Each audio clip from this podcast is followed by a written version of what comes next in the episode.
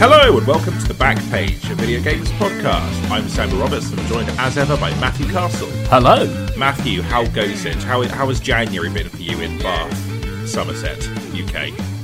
Uh, yeah, it's okay. It's been long, a long January. Yeah, this feels like we're on the uh, seventh weekend of January as we're recording this, um, so that's good. Um, have you been to any nice eateries? This is now what the listeners actually want to know about. Apparently, is um, we get we get so many tweets about Bath tourist stuff now, and like it's over it's overtaken. No one tweeted at me saying, um, "How dare you call the Mega Drive the most like overrated console in the mailbag Oh yeah, episode?" you were But worried that was going to happen. yeah, and no one cared. If, just that one, just one guy saying, "Oh yeah, I agree," and then no one else uh, really joined in. But everyone, when we talk about fucking pasties and sausage rolls and stuff, are just like, "Yeah, a bath," and like, um, that's kind of confusing. But what have you been up to in uh, in the city uh, over the past month? Not a great deal, actually. We've been, we've been. I don't think we've even been out for a meal, which is terrible. I, I need to cram in some visits uh, to the Bengal Brasserie because that's closing. Oh, I didn't know that. Yeah, yeah. That for listeners is my Indian restaurant of choice. Um, I don't have a backup in terms of a sit-in restaurant in Bath. Um, So yeah, I'm, I'm kind of sad about that. It's it's this um, quite sort of it's tiny little restaurant underground. You go down these stairs and it's sort of under the high street, so there's no sort of windows. It's a little bit airless down there, but I'm quite fond of the food. They, I always have a because I'm not very adventurous. I always have a big glass of quite flat Coca Cola with my meal. so I'm going to miss that because that's actually part of my uh, part of my routine. Yeah, had some had some good good magazine times there. We had a NGamer Christmas dinner there a few times. I remember production editor Charlotte having a huge bust up with our editor Nick about whether or not the Red Hot Chili Peppers were good. Who who was on each side? Do you remember? I think Nick was pro Red Hot Chili Peppers and Charlotte was anti Red Hot Chili Peppers. It got quite heated. Where do you stand on the subject, Matthew? Notorious music like uh, Matthew Castle. you know, do I do I really look and sound like someone who has any opinion on Red Hot Chili Peppers? I don't know. I mean, I feel like a lot of Red Hot Chili Peppers uh, fans look like you or me. Oh, really? Just like just dudes in like jeans and t-shirts. Yeah, it's not like Oh, they, yeah, It's not like I, I am a tats and- generic dude. Um, That's it. Like, are you? The, you, you know, we're both like defaults in the character creator, aren't we? Like, uh, yeah. Let's face and it. it's great. I don't have to create myself. You know that that is one of the best things about uh, being a generic person. No real opinion other than that I'm sad that that restaurant's closing. It was a PC Gamer uh, hotspot too. Went there for dinner a few times. I think like the underground thing means it's maybe not as pandemic uh, friendly, or you know what I mean. Like it was always Yeah. bit tightly packed down there. Like it's not a place I've been dying to go back to um, during the pandemic, which is you know maybe doesn't help, but uh, compared to some of the area places in Bath, but I'll miss it. I just, yeah, it was, it was it was solid. No love for the Mint Room, Matthew. Very close to your house and mine. Uh, I like the mint room's food, but the mint room isn't like a traditional Indian. It doesn't do all the basics. It's more like a fancy version of Indian with like slightly more. I don't want to say experimental, sculpted versions of classic dishes. Where Right. you know, I just want. I basically want chicken tikka, saag aloo, and a pilau rice. Right, and yes. they don't do a few of those things. So basically, like not actual food from India, just like Yeah. basically the Brit- British Indian kind I of think saag aloo. Surely sag, uh, spinach and potatoes. I, I mean, know. that, we're going to say it's just like it's not the most adventurous thing in the world, is it? Saag aloo. It is just spinach and potatoes, but um, it's hey, you know, delicious. Yeah, I mean, it is good. Yeah, it's a classic for a, for a reason. But um, yeah, R.I.P. the uh, Bengal Brasserie. Yeah. Um, we we went to Chez Dominique the other day, and um, yeah, we had the fancy uh, onglet steak that they do. It might be onglet, I don't know, but how you pronounce that word. But um, yeah, that in a kind of mustardy sauce, um, delicious, um, sort of like uh, slice of uh, of meat there, and um, yeah, really, really good. You went there though and ordered the risotto. I remember, which really upset me because I was like, "Why the fuck would you go to the best, like one of the best steak places in Bath, and not order their signature dishes?" Which I feel like is a a classic Matthew Castle play. Um, Well, what- I'm, I'm just, yeah. I'm, you know, not to be a parody of myself already in this episode. There's there's people's update on restaurants. I've been to more places, but I'll save them for another time. I'm waiting for the Thai Hut to um, reopen in Green Park. It's kind of like a lot of my mental health is caught up in their pad thai, And so, you know, until it reopens, I'm not going to be all right. I would say, and they always take January off, which is hey, you know, good if you can if you can do it. But uh, yeah, kind of miss it, Matthew. I'm not sure what I'm going to do after this recording. So tough, tough out there. Just walk around the streets howling. well, my girlfriend is away this weekend, so I have to do something. But um, yes, so this episode, Matthew, we have decided to do some uh, semi-regular what we've been playing episodes because it lightens the load for us a little bit in terms of planning the other episodes that we're doing.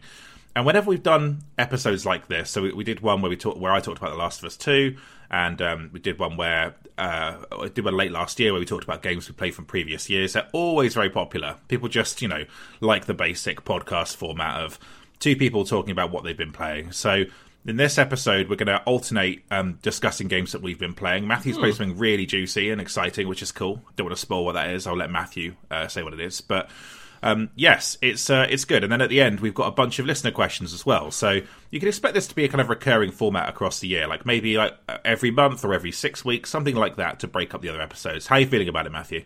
Yeah, I'm feeling fine. Like I know that it feels a bit more like the kind of cliched podcast format, but a lot of people do it for a reason, and it's sometimes hard to cram our playing habits into themed episodes. Also, if everything is a themed episode, it becomes a bit hard just to enjoy games as we normally would because I feel like, oh, I've got to be playing Kirby games for the Kirby episode, or I've got to be playing all the Ace Attorney games for the Ace Attorney episode. And it's nice to be able to have just a, a regular gaming habit and be able to feed it into the podcast in some form. And, you know, free up mental bandwidth so that when we do the themed episodes, they are still special feeling. Yeah, I think so. The other thing is that we, um, because uh, if this podcast was what we've been playing each week, it wouldn't really work as a podcast because I just don't quite play enough for that um, volume of content. But I will say that, like, this means that we kind of like you can play something, save up your opinion on it, and then just it all comes out in one episode, basically. So I think it makes it um, makes it good listening, and so you don't hear the same opinions repeated over and over again on one game, which is good. So yeah, I'm a fan of doing this. Um, I mean, all- it's still yeah. got our own unique spin on it in that we're currently talking about whether or not we think it's a good idea, which most podcasts wouldn't do. yeah, they'd just be they'd be talking about games by now. But yeah, we have to push we have to push through the existential crisis wall, then the fun can begin. Um, yeah, so uh, yeah, I think it'll be fun. And the That was, questions, that, that was that sounds like a good motto for something. Push through the existential crisis so the fun can begin. yeah, I mean that's my motto for life, really. If I'm being honest, That's uh, kinda- what was your games magazine called again for Big Sammy Holdings? That should be its like tagline. uh, what was it? Was it Hub World was yours? uh, I think like oh, New Game Plus. That was mine. New Game Plus, and then underneath it it says push through the existential crisis so the fun can begin. That works quite well for a New Game Plus mode. Yeah. because yeah, you're kind of going through it. It's the the fun time mode. Um, yeah, that's how I felt playing Sekiro again. It's like ah, no way the fucking infected gorilla uh, throwing his poo at me is this time. I'm not going to be freaked out when he turns up. I know all this shit. The fun can begin. Um, so yeah, very much the motto works. I would say. So Matthew. Let's jump into the games and um, and talk about what we've been playing. So why don't you go first with your big juicy one? Because I'm really excited to hear about this. Yeah, so I've been playing uh, Dying Light 2, uh, which I believe is out today when you are listening to this. I've been reviewing it for Rock Paper Shotgun. Uh, at the time of recording, I actually haven't written my review yet, so this may be one of those weird things where, you know, my opinions uh, uh, come with a disclaimer that they can still shift between recording this and this episode going live. So if you've read my review and what I say doesn't add up, you're just to have to forgive me. That's part of the process, um, he said wankily. Did you play Dying Light 1 at all? Yeah, I played it for about 10 to 12 hours. I did his research ahead of that Gamescom we went to, actually, where we had to do a bunch of Dying Light stuff. And I think including seeing Dying Light 2 for the first time. And um, yeah, I, I, I liked it. I didn't love it. I was quite surprised it take it take off the way it did. I found it a bit a bit passive as, as an experience and didn't love the melee combat. But I, I, I could see the city was kind of cool. I like the idea of a, an open world sort of zombie game with a. I, I don't know. It's, it was fine, basically. Yeah. What about you? I had a strange relationship with it in that when I first played it for for about I don't know five or so hours, I didn't really click with it, and I thought, oh, this is just like Techland, who made it, had made Dead Island, which I really didn't like. I hated Dead Island. I thought it was terrible, terrible game. And this, I thought, was a better version of Dead Island. I thought, oh, okay, they've sort of worked out some of the kinks. They've given this a bit more shape. I kind of prefer the the kind of city setting, but I'm still, you know, I, I actually found it like a little kind of aimless. But then I kind of came back to it. I, I had to make some videos about it when I was on the Xbox YouTube channel. We featured it in a few things, and playing it then, for some reason, it actually really clicked. It's got a very distinct flavour to it in that it doesn't have a lot of that kind of clutter. This is Dying Light 1 you know, it's it's actually quite pure and quite organic and sort of free. I mean, free roaming in that it's open world, but also just sort of, sort of slightly free form. And I came to kind of appreciate that that, that it did it didn't have things that I was just ticking off. Um, you know, it's been said by other people in in slightly better write ups and slightly more thought through ideas that one of like the pleasures of Dying Light is that the city doesn't really change. It's got these sort of zombies from start to finish. They're always there. You can never really get on top of the situation. You never really clear it out. It's this kind of constant threat level. And because of that, it has, you know, it feels um, like a more honest sort of depiction of, of what that scenario would be. You can never really win. It is just sort of about scraping by. And once I'd got into that kind of mindset, I sort of enjoyed it a bit more. I stopped trying to play it like a traditional kind of objective led video game and just sort of enjoyed the sort of the, the, the, kind of constant challenge of it. I really got into the parkour stuff. It's actually got a really nice power curve, the way the character sort of evolves over that game and when it gives you um, some quite big game changing powers a fair bit into the game. So you kind of master one set of moves and then it becomes a bit more of a power fantasy in the second half. You've got like a grappling hook and it just felt a bit more sort of organic than like a Far Cry game. Which leads me to talk about Dying Light 2, where interestingly, I think it is more traditionally gamey. I think what they've done is probably made it a lot more palatable for a lot more people. It, it has the stuff to tick off. It has more obvious activities in its open world to kind of to, to, to go after and to pursue. Um, it's got uh, its leveling systems are, are a little a little faster moving, a little more obviously exciting on a sort of surface level. But I would say that as a result, it has lost some of the slight oddball energy that I came to love in Dying Light one mm-hmm. I think it's going to be a game that more people are going to en- enjoy.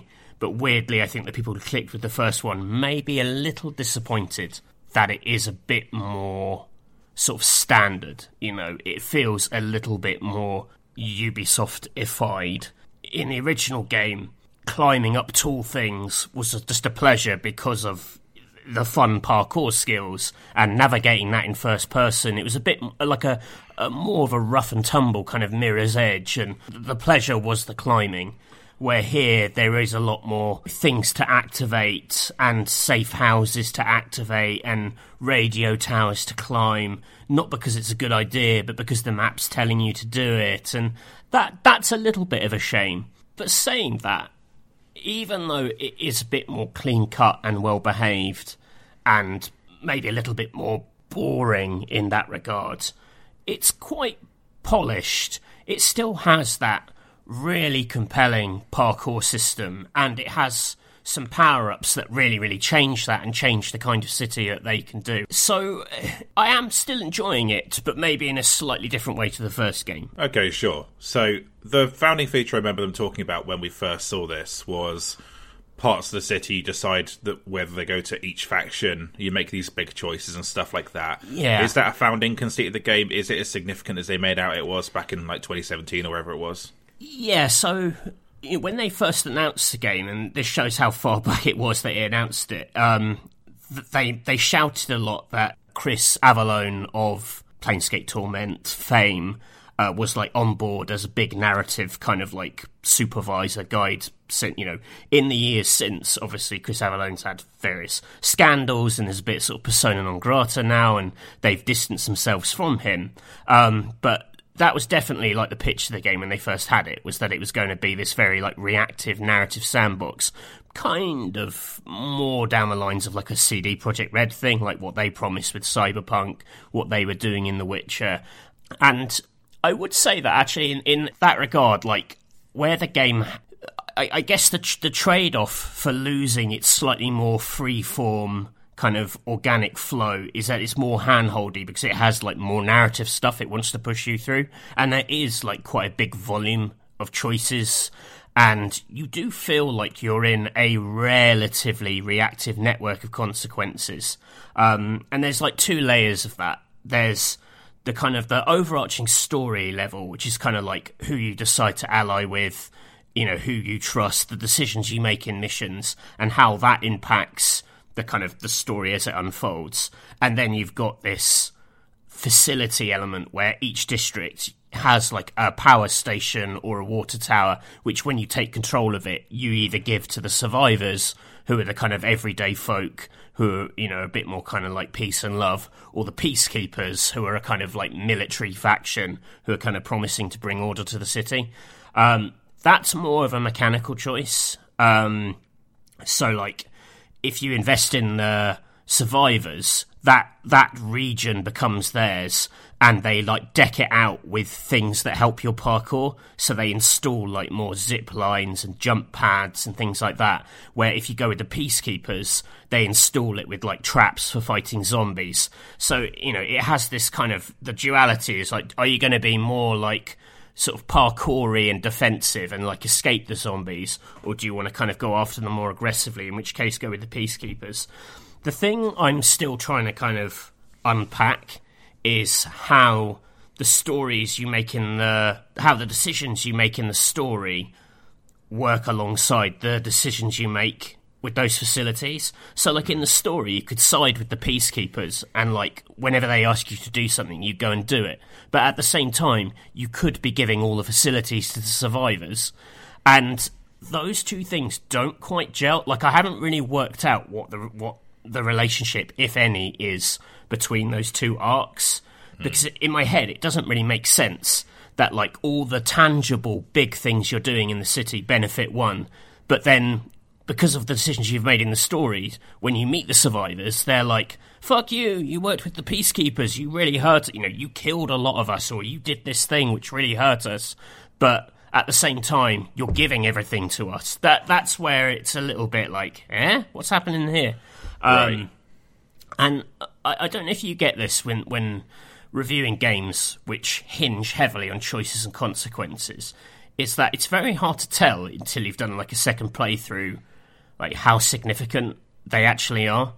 Um, yeah. I find it like a very very hard thing to judge, and some games do it better than others. Some games are like very explicit like when a consequence is happening, it wants you to know, oh, this is because you did X. And mm. that may not feel like very true. That may feel like a a, a little kind of um, contrived. But I sometimes do like to have a little bit of indicator of like of of what is happening because of this. Like, if anything, it draws out like how impressive these networks sometimes are.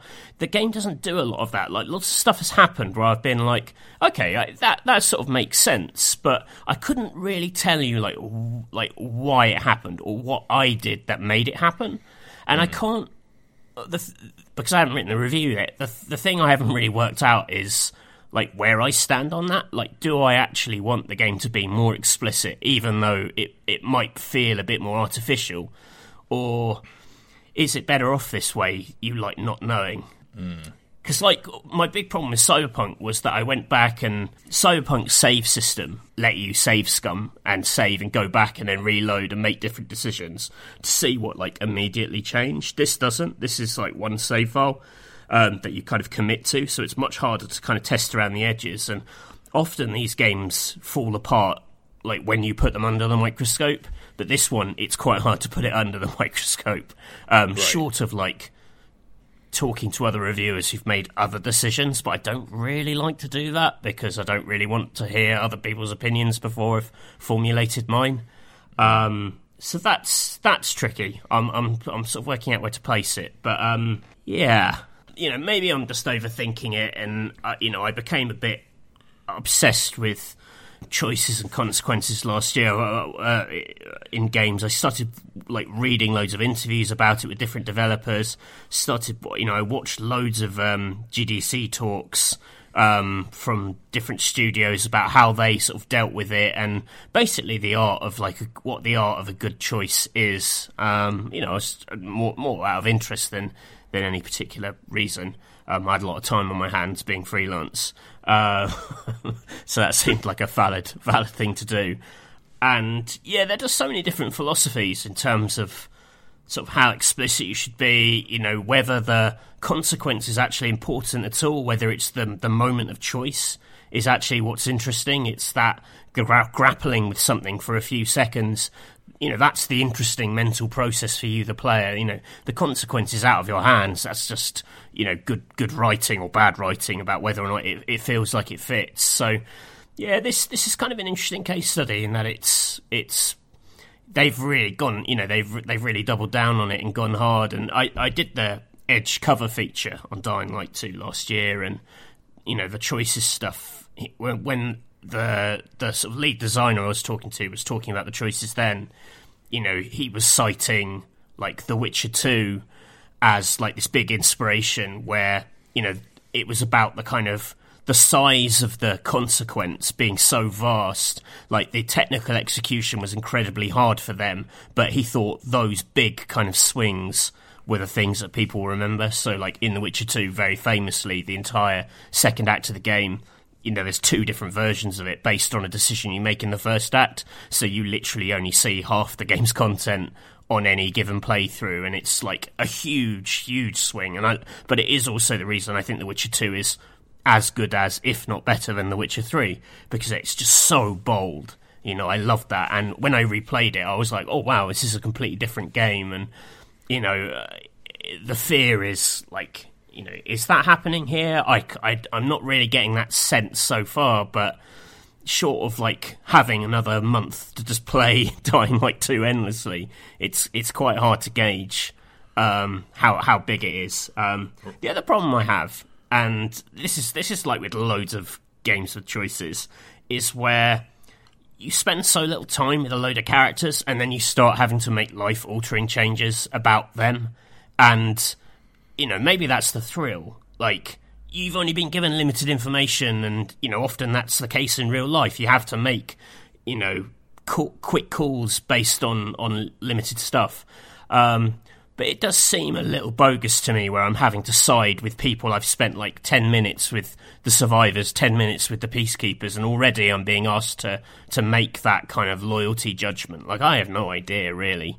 Um, but maybe that is why they then include that mechanical city region system, because that is a more, that is a purely, as far as I can tell, you know, what is what is the tangible reward for me on a gameplay level, you know, what what yeah. bit with this game do I connect to? And that I quite like because actually the the spicing an area up with parkour stuff is cool because the parkour is great and having like more super powered elements. It's got these like jump pads, which basically like it's like something out of Mario. They sort of fling you right up to a rooftop. You know, they give you like a really high jump off it, and you can pull off some really mad stuff. Um, so yeah, it's uh, yeah, as you can probably tell, I'm still like very much in the midst of reviewing it. yeah. How many hours have you played of it by now? Do you know? T- Twenty. Okay, that's a lot of hours. Is it actually fun to make choices in it, Matthew? Yeah, I mean, you make a, you make a lot of them. So some of them fall. Yeah, I mean, that I, I guess this is why I haven't quite put my finger on yet. You know, like I don't look at the choice. I don't look at a lot of choices and go, ooh, the op- you know the potential here. You know, a lot of them do feel quite kind of like you know, are you going to help this lot or that lot? And there's a lot of variations of this lot or that lot rather than individual people. Um, you know, I, I wonder if it's because I don't have a sort of sense of the entire scale of the game in terms of like the overall length. Because this, you know, they famously threw around that like 500 hours figure that everyone laughed at, and then they were like, okay, it's 20 hours for the main campaign, 80 hours with all the side activities for like one run through. Um, you know, I've done 20 hours. I feel like I'm well into like Act 2 at the moment. But even so, like, I, I wonder if you need I just wonder if a game has to have a, you know, it's almost streamlined a little bit in terms of like your dealings with the characters. You know, it's not as wordy as The Witcher. It's not like you go to someone and you have a huge dialogue tree and you talk to them for like 20 minutes to get a feel for them. Because that's where a lot of the, the Witcher's decisions come from, I think, is that you know, it introduces characters, and a lot of its choices are about loyalty to characters you either do or don't like, rather than like morality. And this feels the same, but it's also slightly faster moving on its feet, which is why I maybe don't have that read on the characters, and it's asking me to sort of like ally up with some of them, and I, uh, you know, th- those decisions are a little hard to uh, make in the moment. But I mean, I, I, like maybe I would say, like compared to the first game, it's definitely like very different. Like there's definitely like clearly an awful lot of thought has gone into the story, and they've executed it like reasonably well in terms of like you know, the writing is quite snappy. You know, the character animations, you know, quite sort of beautiful in their own way. You know, if that's clearly a route they've wanted to go, that, go down, and they've like really kind of committed to it. I just don't know if when I played Dying Light One, my my you know my overall read on it wasn't like oh man, I wish this had loads of really complex story stuff. You know, I liked the sort of sandbox of it. I liked just my story of gradually becoming more powerful as this slightly generic zombie killing man was perfectly adequate, where this is very much like the character you're playing has always complicated backstory and you know he's got connections to the story and you're unpicking the mystery of that and it's it, I, you know, the trade off for that is it does feel less your story. It, it feels much more like a character piece because it, you are going through a much more pre-constructed story. I don't know if you could play that for hundreds and hundreds of hours, other than playing the routes and seeing all the different branches and all that. It, it, it, seems like the game in between those moments is maybe a tiny bit compromised. The other really weird thing about it is that they've um, they've tried to like play up the night daytime split a bit more. Where in the previous game at night, basically we, these all these motherfuckers came out at night and made it really scary and tense. Because if they saw you, they'd basically chase you, and they were like mega zombies. And because of that, most people slept the night away. They just go to a safe house, go to sleep, and play it in the day. It was much easier to see the city. It was much prettier. You know, a few missions forced you to do stuff at night, but actually, the rewards for playing at night was so little. I don't think many people did. Here, they've made this big distinction where, like, the zombies are in the buildings at during the day to stay out of the streets. So the streets are actually relatively empty. The threat level is quite low in the day. And then they come out at night and it becomes a lot more intense on the streets. But it means you can go inside the buildings because the zombies aren't sleeping in there anymore or whatever. But because of that, you do spend a lot of the game either in the streets in the day where there are no zombies or inside buildings at night when there are no zombies. So it's like weirdly lacking in intensity because you're just you know, the most rewarding places to be are where there are no zombies. Like, it almost needs a third band to it where it forces you into direct conflict one way or another. And it's almost too easy to avoid the zombies totally, which I would say is a mistake. yeah, yeah, that's kind of kind of an interesting choice. Um, yeah, so hmm. I don't know, like I, I, don't know if you get this in the past, but like doing that cover feature and talking to the guy, you know, we had quite a long chat about it. We talked for well over an hour, and you know, he was super smart and super switched on, and he had really interesting answers about his decisions and stuff. And you know, maybe in doing that, a little part of you sort of does sort of like, oh well, I hope they, you know, I hope they land this lands for them. You know, I hope I hope it's everything they kind of want it to be. You know, because their version, what they're pitching me, sounds great, and I'm really into it, and I like the guy and all that. Um, and you obviously you know, you do step away from all that, and you know, I, I believe I can review in isolation perfectly fine. Um, but it isn't quite like nothing's quite one hundred percent there with it. Um, but it is quite polished. I actually think it will probably do much better than the first game, and I think more people will like it, but I think less people will love it. Yeah, okay.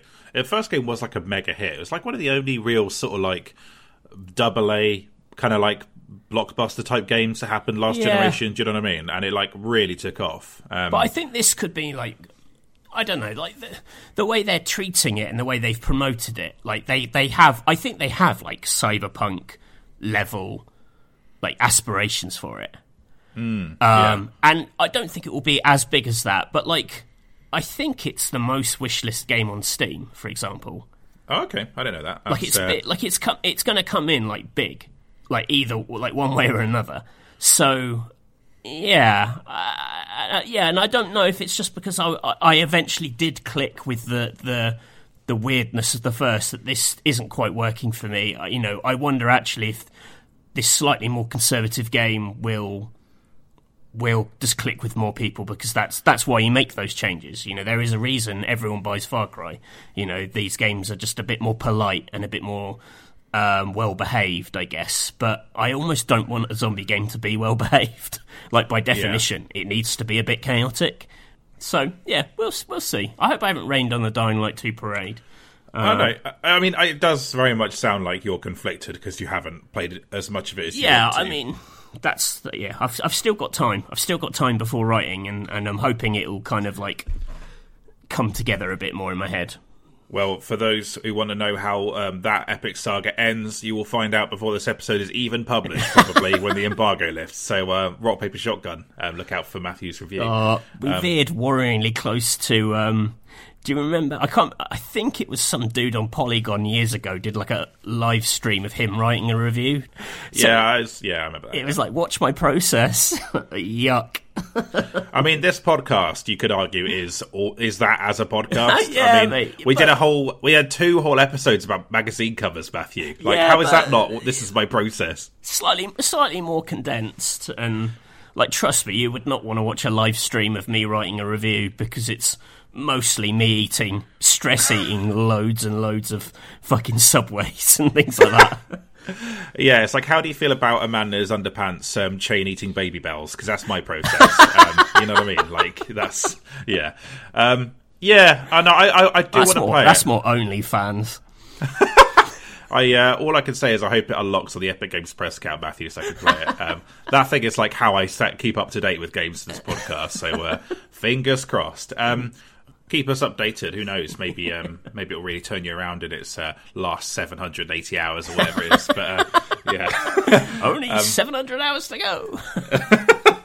All right, good stuff. Um, yeah, uh, good, good. Uh, exciting to have a new game on here, Matthew. So uh, yeah, what have you um, been playing, Sam? Right, uh, uh, completely the same game, basically, basically identical to that is Windjammers Two, which I've been playing. um, so uh, this is a game that wasn't on my radar at all. I know very little about the original Windjammers. I understand it's like a mid '90s Data East Neo Geo game or right. something like that, like a cult favorite. Um, it's got like big Ashley Day energy, I would say, as like a, a, game. Um, like I imagine he's the only person I know who has played the original. Um, so yes, uh, uh Windjammers Two. It's basically like a competitive frisbee game. You throw a frisbee to the other side of the um, a side of the court, kind of like um, anime pong sort of thing, um, but like way more complex. You do things like you can just throw the frisbee normally, and you can like um, spin it in the air um, to try and like um, make it harder to catch. Because if they miss the catch, then it, it lands and you score points. You're either trying to hit goals um, behind the other player and score, or you're trying to just make it land without them catching it. So, like, but you know, kind of like a bit of tennis and football at once, I guess. Right. I, I know nothing about sports, so I'm really out of my depth trying to explain a sport. Um, but yes, it's really, really fun, and it works because um, it is like it's got quite a lot going on mechanically. So there's a lot of like momentum based play. So the first few times you tap the A button to like throw the, the frisbee, it'll move so slowly and you won't be really in control of it. You'll feel incredibly frustrated. But then um, you start to pick up the muscle memory of timing. So when you catch the frisbee, you know the exact second to throw it back to get the most speed. And then um, you, you, start incorporating power moves and you start realizing that, oh, when the frisbee's in the air, I can jump up and then like cane the frisbee down um, onto the other side and, and, potentially score that way. And then right. you realize there's this, this enormous skill ceiling and um, I think the the kind of like mastering it is really really fun. Um, it's I've only actually been playing it in single player at the moment because I. Uh, I can't be bothered to pay for Xbox Live Gold at the moment. um, that, that, that, may change. I don't know, but I um, uh, but that's kind of enough. Like the AI is pretty tricky. I've mastered the easy AI now, and now I'm on to the normal, and they're just so so good. At like, but like you can dive across like the the court and catch the frisbee. Like there are loads of ways to just sort of like um, keep a rally going and to, uh, to, to save the to save the frisbee from going in different goals. And it just feels really really good to play. Like um, it's become like my exercise bike game, Matthew. I'll just sit on my bike and play this, and then burn off 300 calories while um, So throwing double, a frisbee. real exercise and virtual exercise. Yeah, exactly. Um, so it's really, really fun. It's been getting some good notices. I think like a few seven out of tens. I, th- I think I- I'd land on like an eight. Like, I don't think it's necessarily got like Rocket League levels of sort of like competitive legs to it necessarily. I, Right. I don't know if it has that much like that much of a ceiling in terms of complexity and mastery. Um, but it's certainly like uh, it's it's really really fun. I think uh, the IGN boys were like talking about it, um, and that's how I ended up picking it up. It's it's just on Game Pass, so you can just play it, and it's um, really really good, fun tone as well. Like it's uh, this. I think they're a publisher developer collective Dotemu. They're also making this Metal Slug Tactics game, and the um, uh, they're publishing the um, Teenage Mutant Ninja Turtles kind of Turtles in Time style game from those ex Ubisoft devs who worked Oh, on Scott. Pilgrim. So Yeah. that that should be really good. Um, so they made a lot of these kind of like pretty looking, uh, you know, kind of like throwback games. I guess Streets of Rage Four, I think, was one of theirs as well. Um, really, really good, Matthew. Just really, really fun. Yeah. And the yeah, I, I keep seeing like people on Twitter say like this is their favorite game of the year, or they're like this is my this is already my game of the year, and I've definitely seen some like gifs of this game or clips of this game that people are uploading. It's um like very easy to like visually grasp and watch. You know, it, it feels like it has the makings of a quite a good spectator sport for that reason. Yeah, it's really because you really can surprise your opponent with what you do next. Like you can put spin on the frisbee, so you're starting to curve it round. All the all the different characters in the game you pick from like a fighting game style selection have a different um, main power, which does something different with the frisbee when it sends it to the other side. So one might spin in a circle really fast. One might like teleport like three times, so you don't know exactly where the frisbee's going to land behind you in the net, and so it's hard to defend it. And um, and then like the, the the characters also have different um sort of speed and different strength. So and that and that's meaningful too. So you can like um some characters are so weedy that they if you get hit by the frisbee on your line, the the get, character gets knocked back and then they score even though you're still holding the frisbee.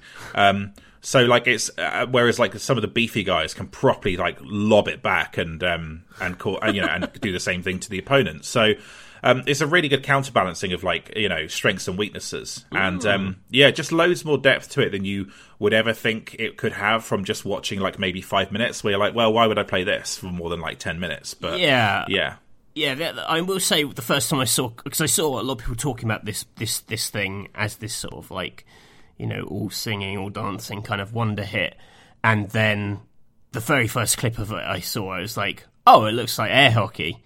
It's like an air hockey game, right? It's just like pong. yeah, Um, basically, yeah, But you know, then I started seeing other clips where I don't know what it is that they do, but like the frisbee sort of comes towards the camera and sort of spins in the air.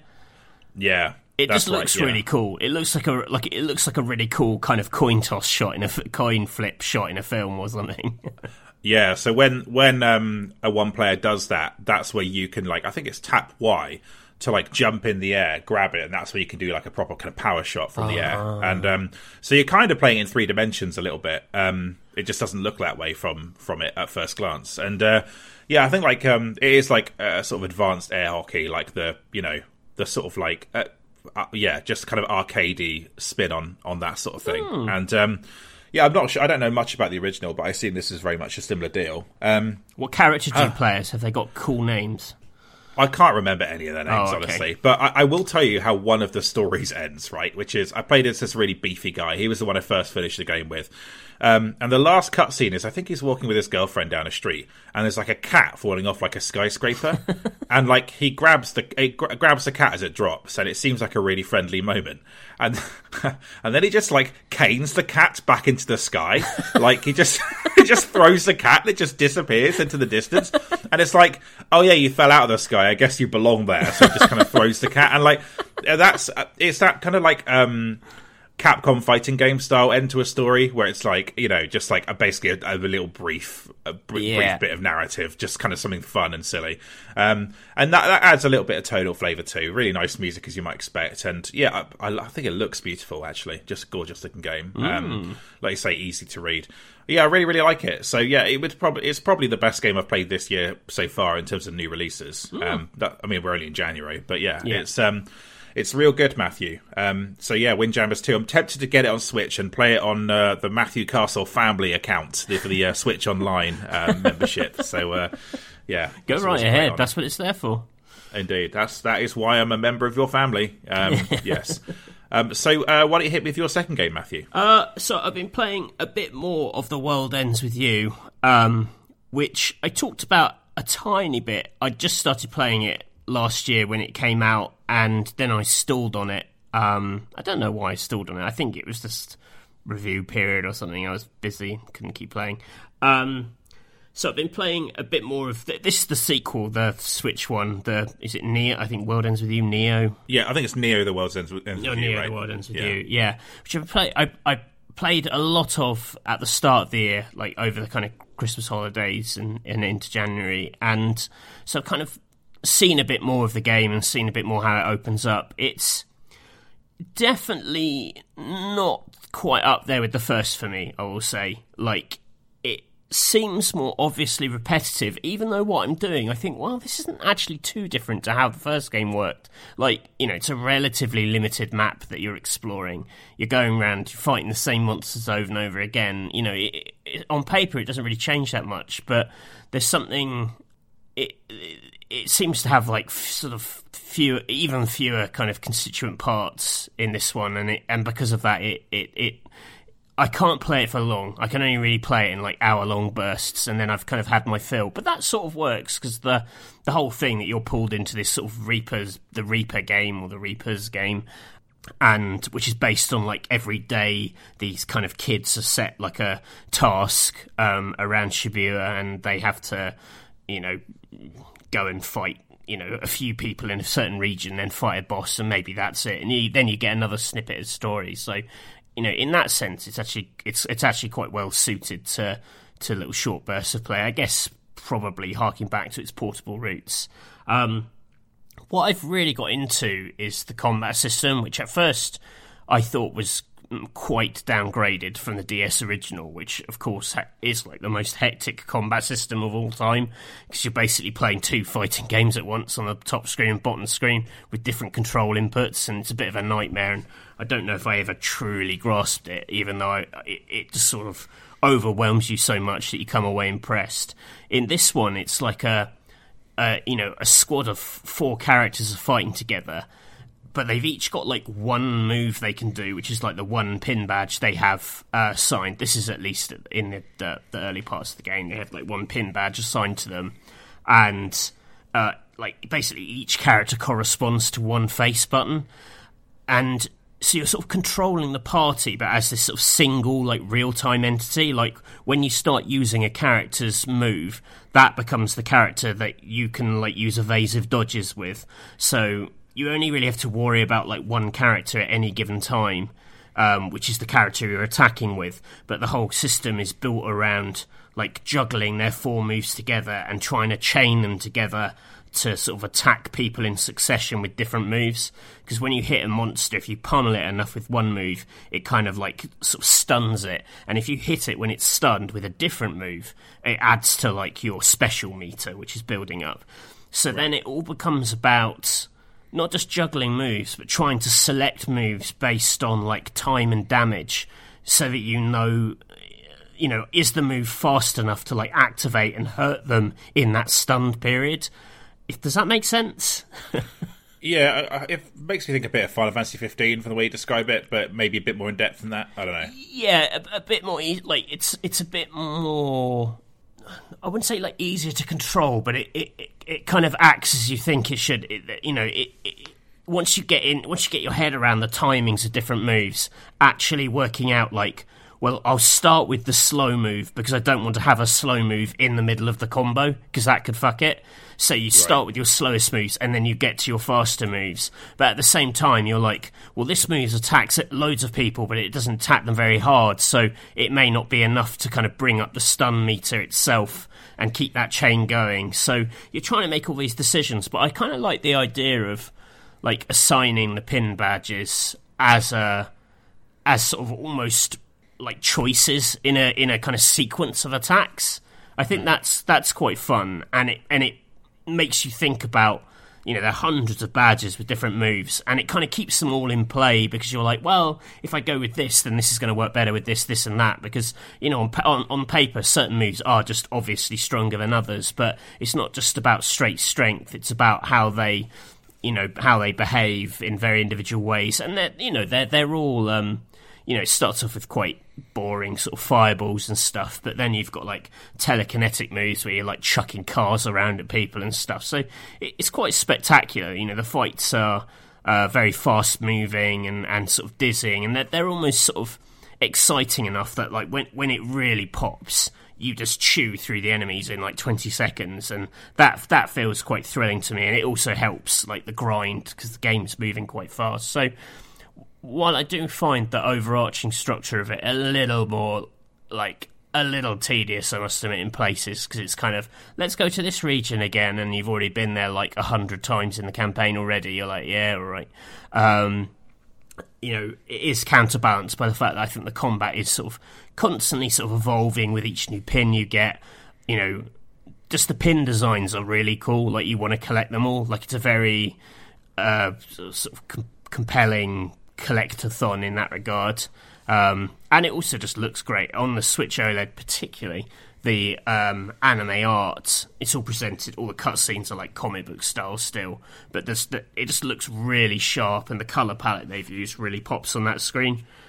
Yeah, very Nomura-ish. You know, you have to be into that that kind of aesthetic, but if you can put up with that, it's it's pretty stunning you know what you're getting into with Nomura. Like, uh, you know, every adult knows by now if the Nomura artist for them or not. Like, uh, you make that decision much earlier in your life, I would say. Yeah, um, yeah. I, I, kind of like this seemed very underplayed to me, Matthew. Like, it was just kind of ignored. Like, uh, it felt like the world ends with you was like a cult favorite, but maybe, maybe just not on the scale that I don't know that people were like massively into a follow up. Maybe like the success of NieR Automata encouraged them with this sort of thing to think, um, yeah. think bigger with some older series. But uh, yeah, seemed a bit underplayed. Did you still get that perception too? Yeah, it's it's one of those games that's like loved by the hardcore and probably journalists who like exaggerate its popularity.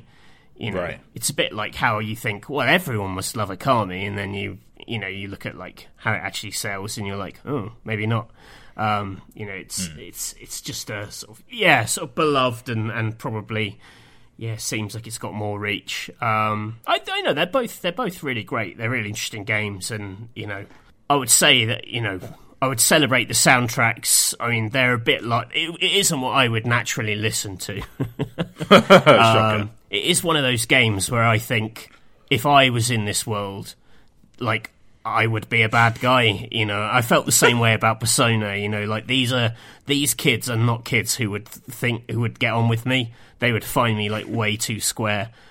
And I feel the same way. Like if anything, they're they're you know these kids are much cooler than the Persona kids. Even you know they're very sort of um, you know they're just sort of delinquents, kind of just sort of mooching around the shopping centre. Um, I, am much. Uh, it's funny because obviously I, I played it a, a, lot at the same time that I was playing um, 428 Shibuya Scramble, which is obviously set in like this is the visual novel set in the same location, and that's about a lot of like slightly tired middle-aged men like having a really hard day, and that is like totally my speed. You know, I'm like I could be in that game 100% and you wouldn't bat an eyelid, but if I turned up in World Ends with you, you'd be like, "Wait a second, this is this is wrong." This, you know, at yeah. best, I'm an NPC in the background who you can use like your mind reading on, and I'm just like, you know, oh god, I'm never going to make this deadline or whatever. Like that would be my line of dialogue. yeah, you either die a world ends with you protagonist or live long enough to see yourself become a 428 Shibuya Scramble protagonist. yeah. Um, that's kind of that kind of uh, life philosophy. Very good. Yeah, I could just imagine sort of um, you know like a Japanese version of you in the background with like a broom saying "Get out of here, you kids" kind of thing. Yeah. Um, you know. Yeah. Um, but uh, hey, you know that's that's not to say that you can't um, study this world like uh, you know like uh, from an outsider's perspective. That's that's very valuable too. Um, yeah, the pin badge thing sounds kind of interesting. I uh, you know I always liked the combat system in um, the world ends with you, but never felt like I could get my head around it completely. Like um, Yeah. I always felt a bit like I was trying to catch up with it, um, and not that I was like I had ever mastered it, but. Um, I don't know. It sounds like an interesting adaptation of it. Um, Yeah. I'll play it at some point for sure. Yeah, it's it's definitely much simpler and stripped back, but it makes sense. It also like the the in, the game's a little choppy in places, but it really like flies in the combat 'cause they're sort of self-contained arenas. Um, so it's actually quite flashy and good looking when it when it wants to be. Oh, okay, good stuff. Well, my next game, Matthew, is a game called Aquamarine. Have you heard of this game? Fuck no. It is a uh, quiet survival adventure on PC that came out last week, I think, at the time we're recording this. So it's um, Are this you like describing it as quiet, or did it call itself a quiet survival adventure? yeah, I'm literally reading that off the Steam page. Okay, that right. quiet survival adventure. But I mean, that's it's an accurate description. It is quite quiet. Um, it's best described as like. What if Subnautica was like a turn-based kind of 2D art uh, survival game where the art was inspired by Moebius, the French artist, um, yeah. deceased French artist. Yeah, the art's like absolutely beautiful. It's the best thing about it. Um, just these gorgeous kind of like um, colorful sort of like um, designs and weird ocean monsters, strange plants, that sort of thing. Um, very much, uh, yeah, very much Moebius inspired. The studio is even called Moebial, which I assume is a reference to the artist. Um, but um, yeah, you kind of like uh, land on this alien planet in your little pod. Your ship has crashed, and you basically just have to sort of survive there, like grow plants, um, get in your little like pod, go underwater, go find like um, food to eat and resources to keep the pod moving, that sort of thing. Um, looks gorgeous. That's by far the best thing about it. A bit too arduous as a survival game, I think. Like it's a bit too much repetition, um, starting again from the beach, kind of like going out again through the same places again, um, and like just a, a bit too a bit too rinse and repeat. When I kind of just, I think I, what I wanted was like a narrative version of this game. Right. Uh, it does ha- it does have these kind of narrative events where you're on the beach and something will wash up, and then you're asked to like, we do you go look at it or do you leave it alone? And there's like a risk reward element to that where you might get stung, um, or you know uh, something else might happen, like, Like- you know like basically like an FTL style choice essentially. Where it's like you know you pick one of two options and then it feels like there's a dice roll in the background and then something good or bad happens. Um, but um, I think like there's there's some really cool stuff to it because the um, when you're on the shore next to your pod, just kind of growing your plants, there are these like tiny little narrative events that play out, and this uh, the the kind of like um, gorgeous comic book art becomes kind of like motion art, and it's a little bit trippy at times. Like there's this like consumable seaweed plant where it, you you kind of get high if you eat it. You kind of obviously you need to eat anything you find to survive, and you eat it, and then the screen starts kind of like getting a bit kind of woozy and blurry and stuff, and um, that's quite Just cool. like real drugs. And so, yeah, I uh, uh, truthfully though, I just I found that there's a it's a bit too much fiddly management of the little pod thing you go around in. I was constantly running out of fuel and starting again, and like felt felt like the the world didn't replenish with resources enough, and it was you're waiting a bit too long for your plants to grow, and it just. I feel like it was getting in its own way a bit too much. Um, I've had my eye on this for a while, just because I, I, I kept seeing like um, little kind of screenshots doing the rounds, and it really is beautiful. In fact, like um, another kind of Moebius inspired game is Sable that came out last year. So um, that kind of gives you an idea. It's like that, but um, kind of an isometric view. And it does, yeah, it does have some cool looking monsters, and it is uh, it's like a nice world to explore. You can change your difficulties to make it a bit a bit easier on yourself. But I almost think a survival type of game isn't necessarily what I don't know, isn't necessarily the best fit for the type of world that they've built, which I kind of just want to see at my own pace and explore and stuff like that. But then I felt a little bit like that with Sub- Subnautica as well. I'm not much of a survival game guy, honestly. I find like the whole resource management thing, it's exactly why I stopped playing No Man's Sky. As soon as I realized it was just about mining shit and instead of just flying between alien worlds all the time and seeing cool stuff i just wasn't really interested so yeah like um that's that's that's my one problem with it but yeah beautiful looking game um like I think the developer is patching it. I'm, I'll give it another go at some point, but bit too uh, repetitive, bit too limited, and uh, yeah, survival games just not entirely my kind of thing, but um, yeah, uh, it is worth at least like looking it up on Steam, just seeing what the screenshots look like. It's mm. so beautiful. Um, so yeah, that's uh, that's a, a, sort of slightly weirdo thing I played this week, Matthew. But um, yes, that's uh, that is Aquamarine. So next up, Matthew, what's your next game? Uh, I played I played a bit of Demon Souls. Ah, okay, yeah. I think you mentioned this to me off air a few weeks ago, and I was like, interesting choice by Matthew Castle. Clearly wants something to play on his PS5. Yeah, I, I got it in a some kind of PS5 sale type thing. Um, it was it was a bit cheaper, so I decided to go for it. Um, yeah, I thought, I, mean, this is partly sort of inspired by the podcast because I thought, oh, at some point we're you know we're we're going to cover Elden Ring and have some opinions on it. But I, I am really very bad on on um, FromSoftware stuff. Like I, I haven't played much of any of the Dark Souls games. I had to start, you know, I've I've played them all. I've just not got anywhere in any of them. Um, like we're talking like single hours in most of them. Sekiro is the one I got through the most, and then I got stuck, and so that's fine. Yeah, so I thought I'd give this a go as well, and also because yeah, I wanted to have something on my PS5 and see what see what first party you're up to. Um, I must admit, I've been kind of cheesing it by playing as what I believe is like a bit of a cheese class, which is I think it's called the Royal.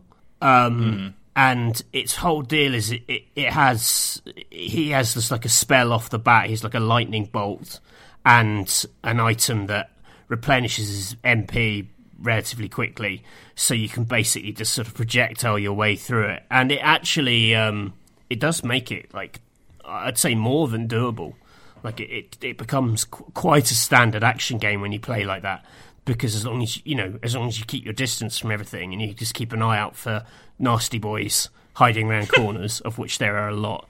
Um, yeah, you can just spam everyone with this this lightning bolt, and like I'm in two minds about it because on one hand, I'm making faster progress than I've ever made in a Dark Souls game, you know. But on the right. other hand, it is also quite boring. It's quite a boring way to play. Like it, it feels wrong. Like it feels like, oh, this isn't really what this game is about. It's about that up close intensity, and that's something I can't really handle.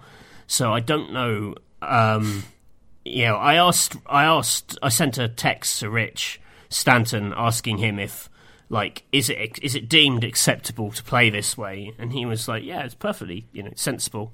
Like lots of people play that way as like a beginner's class, and you know, I guess as a ticket to actually see what lies in the game beyond the first stretch of castle which is you've got to if you've played Demon Souls, but you have to you have to complete a chunk of like one of the levels before like the whole game basically opens up, and you can do all the the leveling up with the souls. You have to you have to do X amount of it, and um, that little bit you had to do is actually like a complete pushover with the with this spell. I imagine all the hardcore players are like, well, it's a complete pushover regardless because it's the the easiest level in the game. But um, you know, I did it. I did it without dying with this magic spell. When I was like, oh, okay, this this definitely this from a progress point of view, this definitely feels different to how I normally play these games. yeah, I'm, I was, when you told me about this, I was kind of tempted to do the same thing because right. I thought. well, I thought it'd be funny if we both just play play through Demon's Souls, saw all of it, completed it, um, just from by standing at a distance and like throwing lightning bolts at um, enemies. Like that would be quite funny.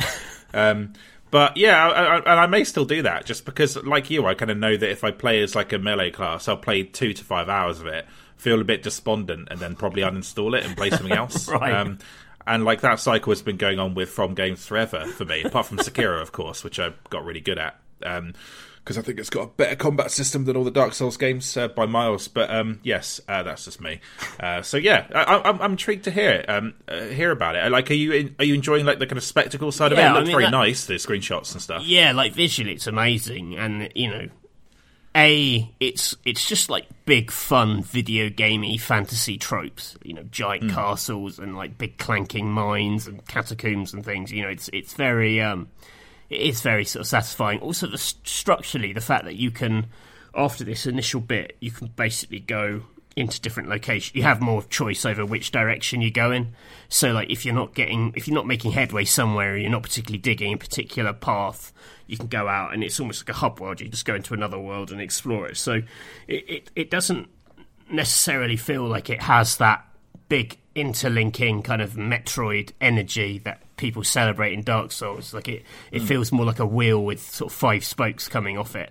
Um, but you know, it means you can see a lot of what's impressive about that game quite fast. Um, yeah, it is yeah, it is is very handsome, and the you know while it is cheesy, the the the magic effects, you know, the particle effects, and it like burns with dazzling like HDR lighting, and it, it kind of fizzes a bit on the DualSense when you fling it, and all that kind of stuff. So you know, it's definitely a, a, a cool technical showpiece.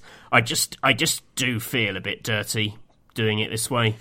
you know, after a while, you're like, uh, this surely he didn't intend it to be this way. Um, but but I think there's a class like this in every one of these games. Right. Like um, I'm pretty sure that when I was playing Dark Souls with Wes, he would just do this. Like he had like a fire spell, and he would just stand at a distance, and it would go ding, and throw a fire spell uh, like every five seconds or whatever.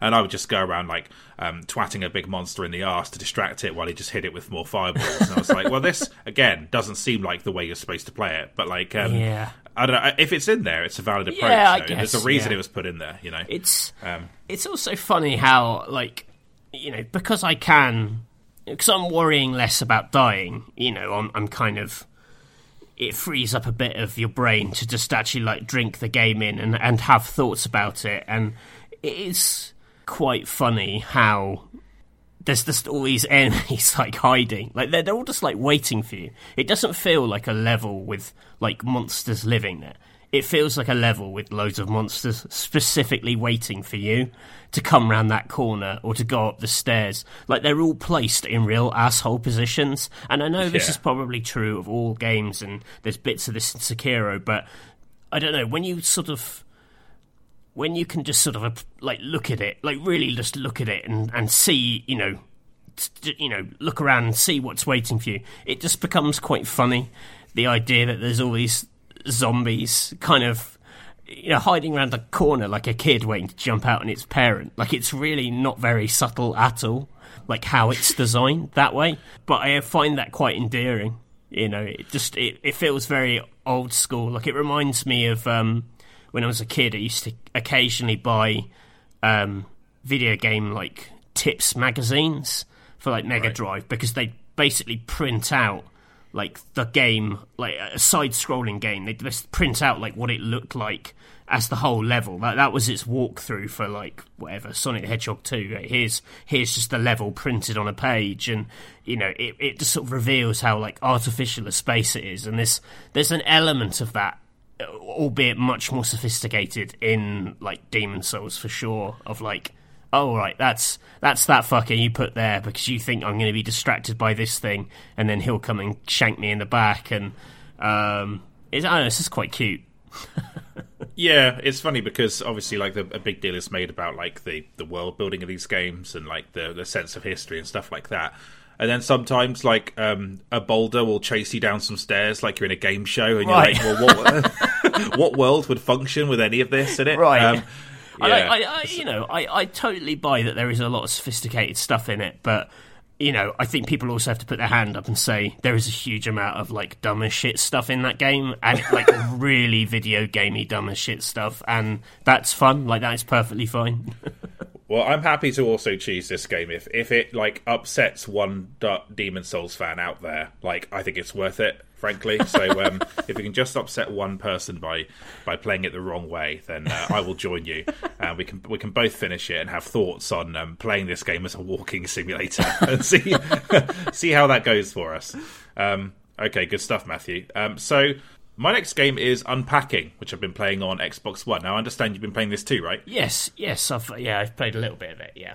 Yeah, so um, I haven't finished this yet. I'm on 2015. I assume I'm near the end because you know we live in 2022, and um, the game takes place across different years. I think it starts in the 90s, works its way up. Basically, like a whole life of um, one person uh, un- unpacking into a new home. I'm sure people are familiar with this game. It's very high on Game of the Year list. I think it was Eurogamer's Game of the Year as well. So uh, very acclaimed. Um, extremely kind of nice conceit and uh, storytelling in like the different objects that you um, take out into these new homes over and over again, telling a story of someone's life. And um, I really like it. On that level, it's really, really good. Um, I must admit, where I'm at now, I'm, I'm, I kind of feel like I'm done with it a little bit, um, just because it's starting to remind me of actually moving house. Um, because, like, I'm like, how many fucking times have I taken these knickers out of a box now? And it's like, that is, yes, that is what moving house is like. But, but also, I think um, just I think maybe like the first three or four times it really lands, and then like the last few times I'm maybe like, yeah, I just I'll spin this fucking teddy bear around so it's like uh, you know adjacent with all the other teddy bears and this sort of thing. um, and so that's just my my cold black heart at work there, I would say. Um, but what do you make of it, Matthew? yeah, similar similar sort of energy. You you almost want there to be a Marie Kondo expansion where you just bin all the shit. You know. Uh, yeah. But uh, yeah, I, like I, you know the, the, the things that it's celebrated for the kind of subtle storytelling and the the the sense of the life that you get from the objects that they have is like really well done. And the objects they bring with them you know it's quite kind of poignant. Um, yeah and it's you know this has been said by loads of people but like just how how it's just really subtle smart like wordless kind of narrative design and it's definitely sort of very admirable on, on that level. I'm not sure it's something I don't, I you know I haven't finished it either, but I'm I know it's not something I would probably play again. I you know I, am kind of mm. happy tootling through it, you know, unpacking a little room, making it all all neat. I do wonder if pursuit of just neatness and like sense sometimes gets in the way of like appreciating that level of storytelling. You know, like I, you know, I'm not getting each object out and really pondering it with any deep thought. I'm just trying to think I really efficiently need to get this in a kitchen and work out where everything goes. And I'm thinking so logistically that there's almost no like magic to it. But that that might yeah. just be my brain. Um, I, I think that like the storytelling works the best in the section where you're clearly moving into someone else's home and there's not room for you. Mm. Um, and like it's a real challenge to like make your stuff fit. And that's where i think like that you you can fill in the gaps of the story so well from that that environment um who the who the person is who already lives here. And then what happens next is you know tells its own story too. I would say that's the most like poignant crux of the game matthew. I don't know if you agree with that yeah but. definitely. Big big um nostalgic or just memory throwbacks to you know Kath- Catherine eventually moving in with me and arriving with like crates of Nickelback CDs. and I assume you made her get rid of those immediately. Um, well, this is the thing. Like, we've. I feel like our our kind of stuff situation has just been a kind of endless cold war in that neither of us will back down and throw away any of our stuff. So our house is reasonably cluttered. Like there are certain rooms in our house. Like you, when you come round to visit us, you come into our living room, which is like you know, a relatively neat and tidy room, but we've got other rooms where there's just heaps of stuff that neither of us will throw away and lots of disagreements about books because we buy so many books and we're trying to constantly get them away. I'd almost like to see a co op version of unpacking where you're both trying to keep as much of your shit in the house as possible, but there's limited space and it's more about the kind of uh, who gives in and what, what you give up and what you decide between you isn't important. I think that would almost uh, yeah. be a, that would be an interesting sequel to this. Un- unpacking civil war kind of thing. um, yeah, that's that's. It's like, nice do idea. we really need all your manga from when you were thirteen? I will say that that room as well, it is tidy in terms of like the stacking of stuff, but there's a lot of stuff even in that room. I've oh, said yeah. this before, but like if you want a DVD, uh, TV DVD from the years like 2001 to like 2009. like that room, it's in that room somewhere. Yeah, but like, you, you I, also have to move some very delicate Gundam out the way to get to it. yeah, exactly. If you want like a the the Switch game collection that Catherine's got is unbelievable as well. Just like so comprehensive. It's pretty cool though. Like it's cool all your little Nintendo games stacked up there. But uh, yes, if you want to watch um, season two of Alias, go to Matthew Castle's house. It's in there. Um, if you can't be bothered Bit to watch Veronica it, Disney Mars. I got you covered. yeah, exactly. and uh, um, season three of Nip Tuck. Oh yeah. yeah, you can find out who the the killer is. What's his name? I can't remember. But the, oh god, so, yeah. yeah, so real, real deep cut there. Um, yeah, good. So I, I do like this game. Um, a, a wider point, Matthew. Do you feel like Game Pass is starting to shape the types of games we talk about on all levels? Because I keep thinking this with like how 12 minutes is on Game Pass, how this is on Game Pass, and Windjammers 2 is on Game Pass, and like Sable was as well. And I, I feel like the games that become the center of the conversation are driven a bit by the easy access, the lack of a barrier of like spending 15 quid or 20 quid or whatever. Do you think that's that's that's yeah, true? Yeah, I mean, yeah, I, I, yeah, I guess there is there is correlation there. I, I, I often feel though that the conversation is like da da da da da. Here's this game. I'm talking about Sable. I've been looking forward to Sable for a long time, and oh, and as an added bonus, it's on Game Pass. You know, definitely in how this stuff's covered online it feels like the Game Pass is still an afterthought. Now, whether that's just people don't want to kind of admit that Game Pass is shaping their tastes and their habits, I don't know. Um, it's sort of funny that this stuff is doing well on Game Pass, particularly like this. This to me feels a bit like an anti Game Pass game in that, like, you know, it's quite short and it's a one and done, which you'd think would be not the kind of thing they'd be courting, you know. I th- I think that's very deliberate. Do you think I think they like yeah, I think they know that people with a service like this where you got so much choice, it can be overwhelming. You want something you can play in three hours. I, I think that's definitely something they've been trying yeah, to do. I guess so. But like, I've you know, I've definitely heard other developers say like, you know, it's so well suited to you know, from Microsoft's perspective, like games as a service, things which have a long tail on them because they keep you playing, they keep you coming back, they keep you loyal. Games which are sort of sandboxy or kind of endless in some capacity because you know you know from some indie publishers you know we've heard that the benefit of putting your game on Game Pass is that more people are playing it maybe they're streaming it they're talking about it and then more people buy it.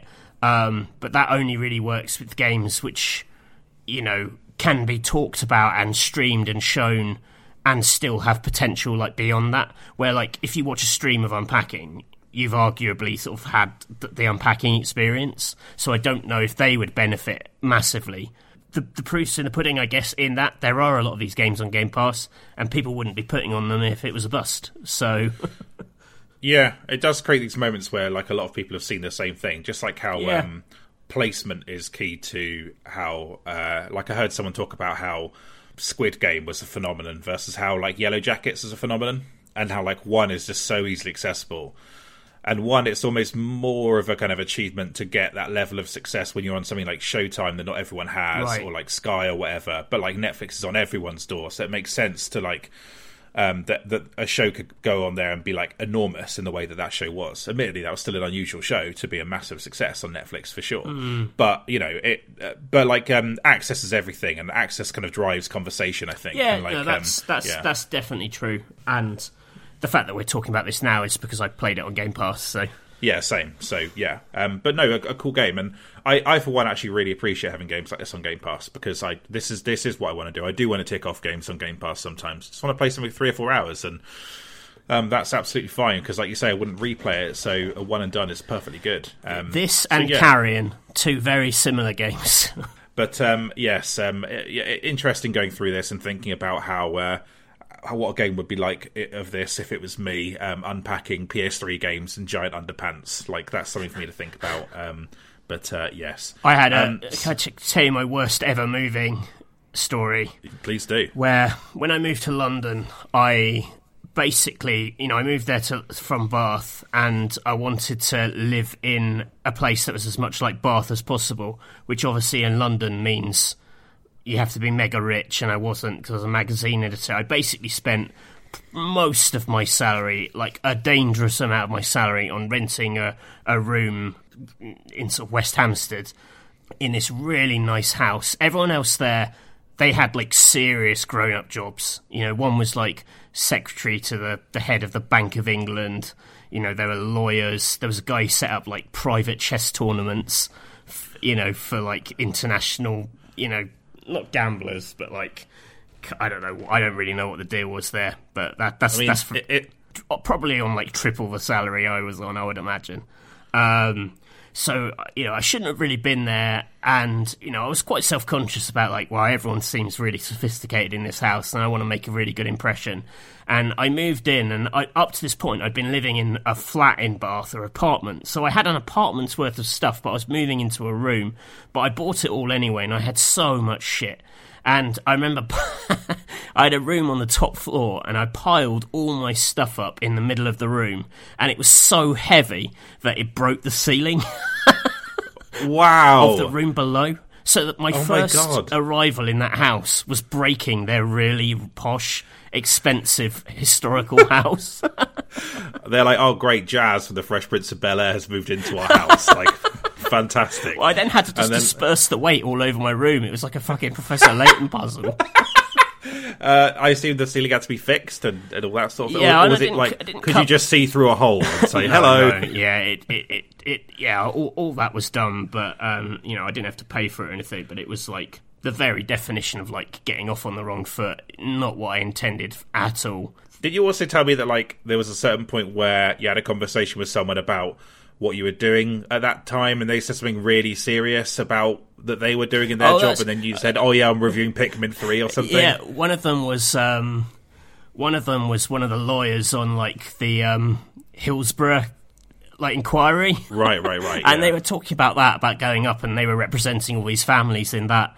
And then I was like, "Yeah, I'm reviewing Pikmin three, and I just, uh, I'll be damned if I can't find all these apples." yeah, uh, very different jobs there. Very Um, different jobs, but um, Yeah, that's funny. Um, uh, you know, I never asked you this actually because we talked about it on like one of our best games of the different years episodes. But whatever happened with those awful, smelly sports flatmates you had who you fucking hated? Because uh, you, I think you lived with them for two years and you lived very unhappily with them. Did it? Did you ever confront them? How did it kind of like end? Did you just kind of leave quietly and um, No, they they it? ended up. They, I can't remember what it was that forced them to leave, but it got very hostile at the end. Basically, I um, I moved all my electronic devices from the flat, it- from the apartment, into my room because Right. he kept playing my Xbox, but like it became unworkable because there was a desk in my room which he sat, at doing a lot of work at night because that's what you did when you were writer on a games magazine in the mid noughties. Um, And I couldn't sit at my desk because under my desk I had piled up like a TV and a sandwich toaster. so I, I actually made yeah.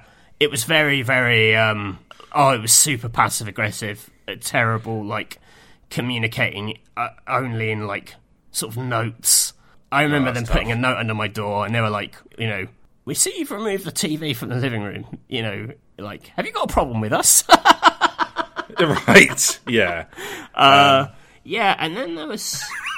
oh god, I'm pretty sure. Like I've not named them, so I, I feel confident in saying this. There was something dodgy about like, I I was really worried they were they were committing some kind of benefit fraud. Right. Uh, and it got like a bit spicy, and then they left, and then I, yeah, then I lived alone for a few months, and it was fucking bliss. And then I lived with this um, this African dude called Roger, who was um, really super nice, really really charming, lovely guy. Um, so that kind of uh, let the healing begin, you know.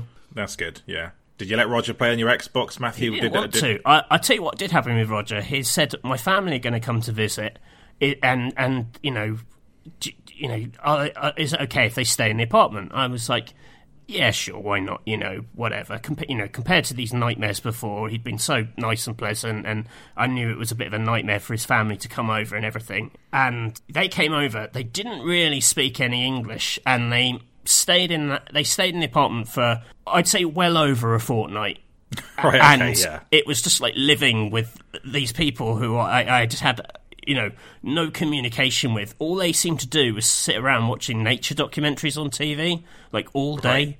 It was, it was very. Again, I am just not good at any kind of confrontation. So yeah, that was fun.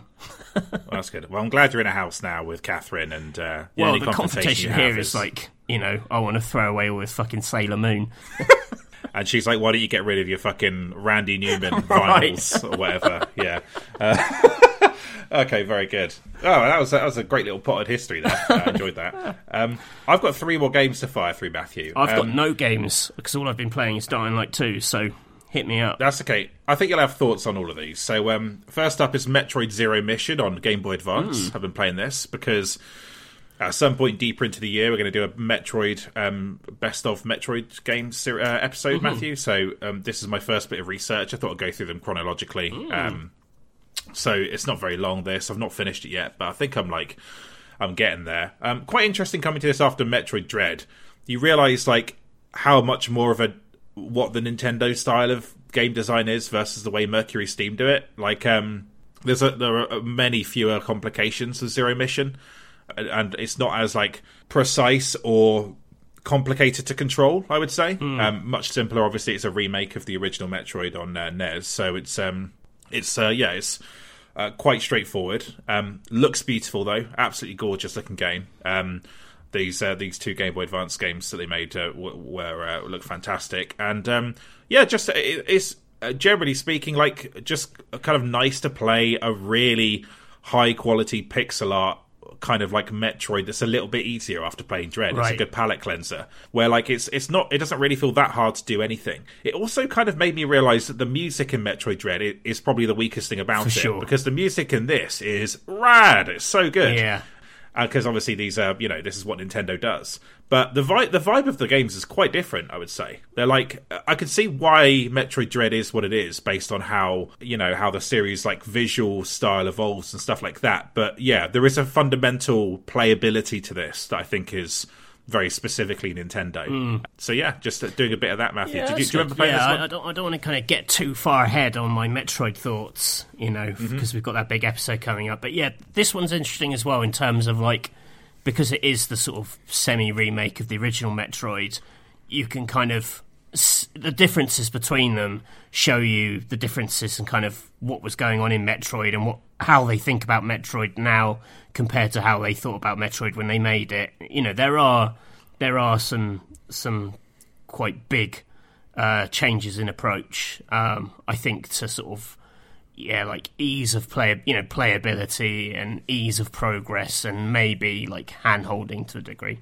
Yeah, it's like um, it sort of requires precision in a kind of a different way. Like you know, Metroid Dread is obsessed with like jumps and grabs and and like movement being really really precise, and this one can be, but it's a bit more like the kind of old school platforming challenges as opposed to really like uh, basically doing finger gymnastics to pull off these kind of like crazy moves. Yeah. Um, so that's like one way they really sort of uh, differ. But yes, I'll, I'll say further thoughts for that, Matthew. But I thought I'd let you know that I've kicked off with that now. So um, That's good. I'll That'll a get good I'll get to that I'm one. looking forward to it. Yeah, yeah. Just um, but yeah, I really just love the atmosphere of the um, the different levels in it. You just kind of remember, oh yeah, two D, two D um, art from Nintendo, just absolutely beautiful. Mm. So yes, very much enjoying that. Next up, Matthew is Pokemon Legends Ar- Arceus. I've been playing a bit of this, not loads of it, so I don't have like massively in depth thoughts on it. But I am enjoying it a bit more than I thought I would, and I know that you've been watching Catherine play this, Yeah. right? So what did you, what did you make of what you've seen of it so far? Yeah, I mean, for starters, you know, the, the big thing hovering over this game was that, it, it- you know, it kind of looked like ass in its early teaser trailers and in the reviews. If people have had a, a, a kind of a, a big negative, it's like it's it's kind of rough around the edges. I actually tweeted yesterday that I think playing No More Heroes 3 and enjoying No More Heroes 3, which was so technically rough, about as rough a game as I've played, uh, definitely on Switch, I mean, rough as, as hell, has kind of like lowered the bar so much that actually I'm like, oh, this is fine. You know, this is this is this is fine, verging on nice. I would say. Um, Yeah. In term, you know, when you look at it, the color palette of everything. I also think like the world's a little flat and bland for sure, but the Pokemon themselves sort of deliver. And when they fight, you know, the the, the effects look kind of cool. Like it, I, I'd say it's pretty where it needs to be, if that makes sense. Yeah, I think so. I think it's like um I, I I think that very careful things they do with like filters and like weather effects and stuff like that make the world look nicer than it maybe it maybe would if you were just looking at the kind of individual bits of scenery as objects, you know. Um, and so I think that really helps kind of soften it up a little bit. Um, definitely doesn't look as good as Breath of the Wild, but I was I would say it was like a lot better looking than I thought it would be based on what I'd seen of leaked images and stuff. And I agree with you. I think like the kind of ecosystem element of it and like how you'll encounter a Pokemon in the wild, it might just start attacking you, not as not your Pokemon, you the player. And uh, your relationship with the game on that level is is um, is quite cool. And I do quite like the choice of setting as well. I like this kind of like uh, sort of spooky, unknowable god Pokemon element in the background of the game as Oh, well. it's like Um, some fucking persona shit at the start where it's all like, Thou art here, who art thou? You know, thine is Yeah, the thing. I was like, what the fuck? Yeah, I did not expect that for the start of a Pokemon game. That it's kind of like there's kind of kind of Kingdom Hearts C where you sort of like you're kind of flying through like an abyss or whatever, and you um, land in a different world. But yeah, I quite like the context. I found it very funny that in the opening village they were like, um, um, "If you don't catch a Bidoof for us, you're out of the village, and you you may die in like the wildlands by yourself." And it's like that is so funny. Like as a kind of like high stakes uh, task given to you. Um, and then you go catch a Bidoof and it takes about 15 seconds and everyone's like, oh my god, you're the greatest Pokemon person Right. we've ever seen. We feared all of these creatures that are basically just dog sized. and a um, man who's like, I just basically, I can't cope unless I see a Wurmple. And you're like, right. you got problems, Yeah. man, but sure. yeah, uh, so it's about as bold as a Pokemon game gets, I, I, I suppose, based on what I've played so far. But um, I know that I'm sure Catherine's played a lot more of it than me. I've played about an hour and a half, not loads. But like, um, yeah, I'm, I'm surprised by how how kind of like into it I am. I guess um, it's like it, it is still soft around the edges in the way that Pokemon is, but it's a little bit unknowable, and uh, you're kind of curious to see what else is out there, and you know what the sort of broader context of the world is. Um, was there anything else you liked from watching it, Matthew? Um, I thought the, the the whole thing that you're kind of re- it's not just about catching them, but kind of seeing their behavior. That research element seems interesting. Like having just a basically a big book of mini objectives attached to each Pokemon kind, breed, or whatever is um that that's that seems like it could be quite moreish. You know, because once you've actually caught them, there's something specific to do with them beyond just fighting and leveling up. That seems quite smart. And it's sort of also has this preposterous edge where Catherine just seemed to be harvesting just endless Bidoofs. You know, because it was like catch 50, you know, level this up by catching like 22 Bidoofs. And you're like, wow, I mean, what are you going to do with them? You know, what are you going to do with the 22 Bidoofs? Do you just set them free? Do you like put them somewhere? I, that that's that's a little odd to me. But um, yeah, it was just interesting in light of our chat with Jay last week, where he was talking about, you know, how you move Pokemon on and should you move it on, and isn't it actually right that it forever exists as this kind of entry kind of game for young players, and so it shouldn't age up to like to basically keep up with its original fan base? And this seems like an interesting kind of middle ground. You wonder if this you know is this actually you know is this a is this another gateway game but to like 3D RPGs you know is this the thing hmm. you know is this the thing which is going to get a younger generation into you know eventually uh, your open world kind of Final Fantasies or whatever um yeah I think it's cool Yeah, yeah, I, I think that's probably um, fair. I think like I could see there being a world where they develop like a Pokemon Legends series in parallel with the main entries, Yeah. um, and all the kind of remakes. Uh, if they have the capacity to do that at Game Freak, I've no idea, but like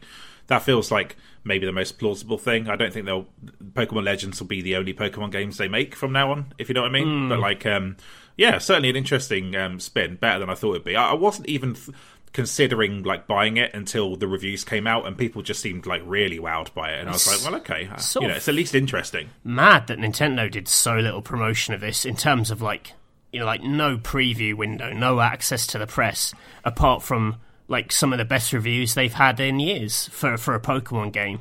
Uh, hitting like two days before it's out. It's very odd campaign around this game. And just dropping at the end of January as well which is a Uh, weird, oh, a weird time. This is our this is our revolutionary new take, I guess. Bye. yeah they probably just saw the initial reaction to the trailer like the people slamming the graphics and probably thought let's just like hold back and until launch and see how it goes. But de- demonstrates considerable confidence to like put the, lift the embargo when they did. So they kind of they obviously knew they had something good. Um but yeah, um, it's cool. I will keep playing it and maybe talk about it on a f- again in a future episode, Matthew. Oh, when Um, we do our second Pokemon episode. oh god, no. One was enough. I did wake up on that Friday when we put the episode up, and I was like, why did we do a Pokemon episode? What the fuck was I thinking? I- like, you know, I- don't think it's as controversial as you think it is. Cover, No, no, no, covering yeah. one of the biggest, most popular game series in the world. no, it was more like, what business do I have? Right. Uh, you know, creating a podcast about Pokemon. Do you know what I mean? And like, but Jay definitely um, gave it some real life. I, I really like that episode. It was good. Um, so yes, my final game of this episode, Matthew, um, Resident Evil Four uh, VR. This is so fucking good. Oh, um, if that's I good could, to hear. if if I could like explain the effect this game has, right? It's as close as I've ever got to someone like mind wiping my memories of a game and me experiencing it fresh for the Oh, first nice. time. It's the closest I've ever got to that, and that's like way more than like a remake or a remaster. And I, I say this because Resident Evil 4, whenever I play it now, I kind of tend to stop about two or three hours in because I've just played it too many times. Right. Like in the mid noughties, I, pr- I think I completed this like 10 times, so I know it inside and out. And, you know, it's hard to get too excited about it now. I just, I know all of its tricks. But this game in VR is like. It's like the developer, which is Armature, I think a US studio. Hmm. It's like they took the game apart and put it back together again around like VR control and and and, and uh, like the headset and stuff like that. And the effect is something completely fresh because the tension points of it are quite different. So because you um, you obviously have the Oculus Quest uh, 2 controllers, so you can aim really precisely, very easily. You can do headshots and stuff like that. But now you have to reload manually. And that is like a massive point of tension in the game in a way that it just wasn't before, of course, because all you did was press like the square button or whatever, and Leon would just reload. Here, you have to reach reach over, grab a magazine, ram it into the gun, and then like pull the little thing on top of the gun and to put it into the chamber in order to reload. And every gun has its own version of doing that. And when you're in that opening village bit and you're just like panicking as you're trying to reload this gun as these villagers close in on you, these villagers who you've seen a thousand times in Resident Evil 4, but now they're looking at you like face to face, like not just like Leon on the screen in front of you. That is so like uh, so fresh and exciting. Uh, like a, a spin on this game that I know inside and out. It's really, really fucking good um, because it's, it's a massive risk in it because uh, the movement you've got as a player to play it in VR means you can sidestep quite easily. You can just sort of tap to the side and then sort of move. So they had to find other ways to kind of crank up the tension, basically, and it's really risky to mess with the the kind of like the mecha- the mechanics of Resident Evil 4 in terms of like everything is so so perfectly calibrated like in terms of how fast Leon is um, how he aims how he can do melee attacks stuff like that so to mess with it is quite a risky thing but they do such a good job Matthew um, and the guns feel fantastic in the hand and um, and you, and Leon's knife is like gigantic in your hand and uh, I think like that they've they've done that that layer of it the um, you your interactions as a player so so well that it gives it a completely fresh lease of uh, lease of life. What do what do you think? Oh man, that just sounds absolutely amazing. I mean, yeah. I mean, the movement thing I thought was interesting because in my head, like that's a game where I do a lot of running away. You know, I think of that initial village siege, just like running around it and jumping through windows and stuff. Is that still fine in VR? That's not too hectic. Yeah, it- it's a bit it's a bit busier. Like I failed that village section on normal four times before I did it this time, and obviously I, I would know exactly how to survive that playing the original version. Just because, and that was a lot of it was like trying to reload the shotgun. I was struggling with. Right. I was like, oh shit, right, okay, put the bullet down here, and then it got to pull the thing on top, and then yeah, and then like I've got to do it again, and reloading very quickly. Oh, I've got to switch to my knife. Okay, like oh, I found a grenade. I will actually pull the pin out of this grenade in first person, and then throw it like uh, you know, like I'm actually throwing it, and then watch it blow up the chainsaw dude. So so good, but it, it was like hard to kind of get my brain around how the, the, the that that side of things worked. You know. Oh man, I can't even imagine that chainsaw guy coming after me in first person. It, weirdly, he was like one of the less scary parts. He, he didn't seem as gigantic, and I don't know why. But like, um, the the the, the basic villagers are quite scary, just coming after you. Yeah. Um, How- it's when you come in. Yeah, go I was gonna say, how how how far into it are you? Um, so I'm about like um, I'm nearing that lake where the monster is. So I'm, I'm still fairly early on. Yeah, it's uh, yeah. So it's mostly just like the village areas I've been kind of like pootling around essentially and kind of getting used to the mechanics. There's, Um, there's some set pieces in that game that I just can't. I struggle to imagine. Well, a, a, a how I'd cope in like VR because they're so like intense or fast, or how VR would handle them. Maybe like the more the kind of chase scenes and things like that. Yeah, yeah. I think um, the the good thing is that the uh, the QTEs how they've done it is you all you have to do is wave the controllers. You don't have to like press buttons Oh, okay. to like do.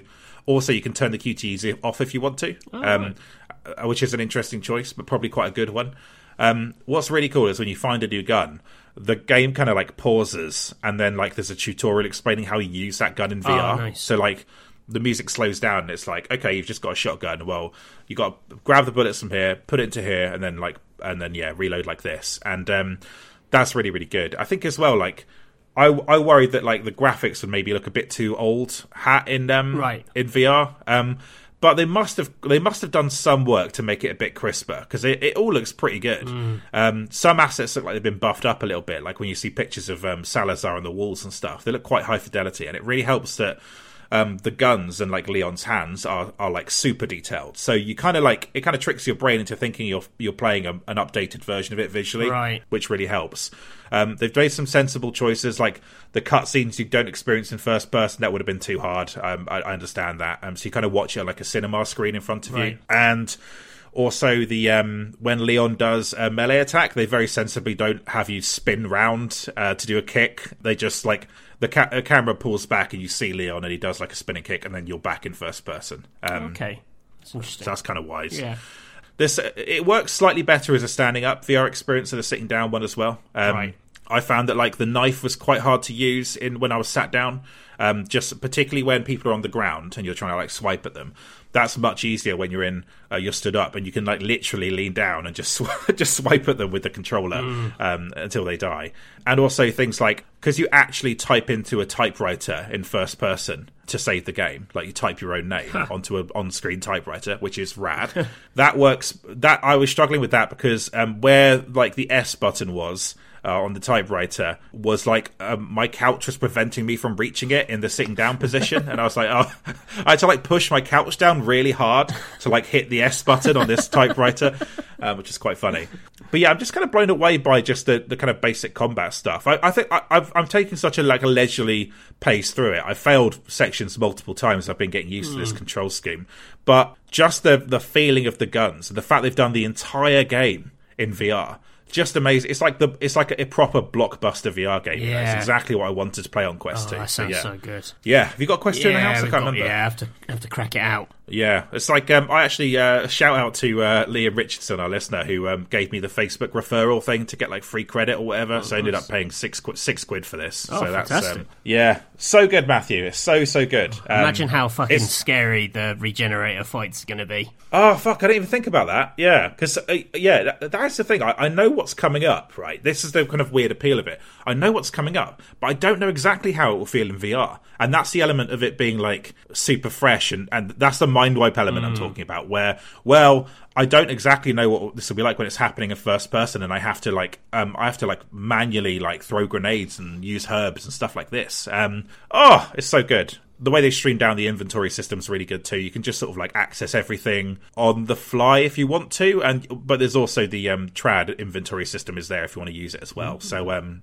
yeah, I, I would say I, like a few people said to me, "This is the way I want to play this game now," and I'm like, "Yeah, it's not exactly the same as what Resident Evil 4 was, but the translation they've done is, uh, I, I would say, like beyond anything I was expecting. Really, really good. Amazing, amazing. I'll definitely, definitely give that a go. Yeah, it's real good, man. You have a, you'll have a good time. It's just I found enough. I've made enough room in my flat now to like do all of it, like in in standing up. Um, That should be a level in VR. unpacking.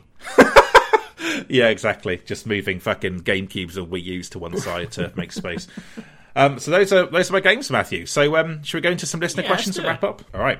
Uh, here's our first question. Hi, gents. Thanks for the excellent podcast. A highlight of my listening week and responsible for more obscure purchases than I'll ever be able to play. Also, thanks for being so approachable on Twitter. You've both taken time to reply to questions from me, and it's greatly appreciated. In primary school, a friend of mine would tell me how his grandfather loved playing Super Nintendo. At the time, the idea s- of someone that age playing video games was utterly baffling to me. However, as I grow older and contend with the looming spectre of my timid mortality, I grow ever more excited about the prospect of retirement and the time it will afford me to complete my backlog of games. I feel the millennial generation will be the first where a majority of people grew up either playing or very much aware of video games. So, my question is what do you think this generation of gamers will look like in their twilight years? Monthly Halo LAN parties at the old people's home? Perhaps a whole new audience of gamers for devs to specifically target? Would love to get your thoughts. I, for one, look forward to yelling at the grandkids about how Chrono Trigger is better than modern RPGs as I desperately try to recall a plot I never fully understood. Sorry for the rambling question, and wishing you both all the best. Kind regards, Tom Joseph. Yeah, so um, I I uh, I keep saying that I'm I'm saving doing a proper like XCOM 2 War of the Chosen campaign for retirement, right? Um, because I think that that will be the only thing my fingers can do at that point. So yeah, I think like uh, turn-based games are in my um, old person future, Matthew. but I don't know. Generationally, like it is true that you'll have probably people still spending money on games deep into their fifties and sixties, which is maybe something that didn't exist yeah. previously. Um, the scenario yeah, he know. describes of people shouting at youngsters about Chrono Trigger being better than modern RPGs that already happens now with like people in their late thirties shouting at people in their twenties. yeah, like the um the whole Persona World Ends with You thing of like you know just a bit of gatekeeping around like yeah. oh you weren't there you weren't there and all this stuff. Um, yeah, I, I, uh, I do wonder yeah. if because games are just now a part of everyday life for everyone rather than like a very specific or niche hobby if everything will just get a bit more chilled if it will be less you know if, if they're just part of like you know the the world's population like pop culture diet that actually you won't feel the need to be as on it, you know, that you can maybe enjoy them in a more relaxed fashion in the way that we enjoy film and TV, and that's just sort of an accepted part of most people's lives. You know, there's not many people whose relationship with TV and film is like the current gaming relationship with games, you know? There's not many people who are just like films, films, films. I only do films, you know. Where there are a lot more people who are like that with games, and I wonder if we'll just be able to go, oh, I might just pop on a game tonight, you know, in the way that you might just watch an episode of something. You know, I, I, I kind of, my life is getting increasingly like that. You know, games outside of work are just a thing I, you know, mix in with other stuff, and I'd quite like that to be the the energy of playing games in my twilight years. I hope the thing that people, I hope there's all these indie studios who basically have the tech to make things like Uncharted games. so we have a wave of like, and then there's all these kids are like, oh, stop making cinematic action games from the mid noughties. Like we're we're so tired of that. We want whatever our futuristic form of gaming is that we can't can't yet imagine. Matthew fears slash desires a world of Uncharted clones. I'd be um, up for that. So I'd be up, just everyone's making you know a, a, world where we're sick of having like Mass Effect quality 3D RPGs. Yeah. Um, but it's funny now because even like um, Chrono Trigger is a bit before my time. I was uh, like seven when that game came out, so but I still love that game, and I played the DS version. I kind of passed it down. This stuff exists as kind of like pop culture ephemera and gets endlessly renewed. And like, I don't know, I feel like there's probably teenagers out there, pseud teenagers on Twitter who are playing Earthbound. Um, because they know it's the game that inspired Undertale or something like that. Right. right. um, so th- these things kind of like might might linger longer than um, maybe Suits. we suspect. But yeah. is that a very like old person word? No, use, it's, it's right. It is right for what that is. Yeah, I don't know. I guess I don't, I don't have the fact that I've played Chrono Trigger or Earthbound at the core of my identity. Do you know what I mean? Like that's not that's not where I'm at in my thirties. So uh, yeah. Okay. Uh, so next question is from uh, Stuart Fraser. Hi Sam and Matthew. Firstly, just want to say how much I love the podcast. Been listening every week since episode one. It keeps going from strength to strength. I'm especially looking forward to when you do a Bath Eateries draft episode. Uh, I don't know if we could do an episode, but could probably do like a, a fun skit at the start of an episode. Um, I'll think about that. Um, recently, I became a first-time dad, and after the first two weeks of craziness and adjusting to only having four hours sleep, uh, four hours sleep on a good day, I decided to pick up my Switch again. My son often falls asleep on me, uh, so I needed something I could play one handed, but also a game I could drop at a moment's notice to deal with the next dirty nappy.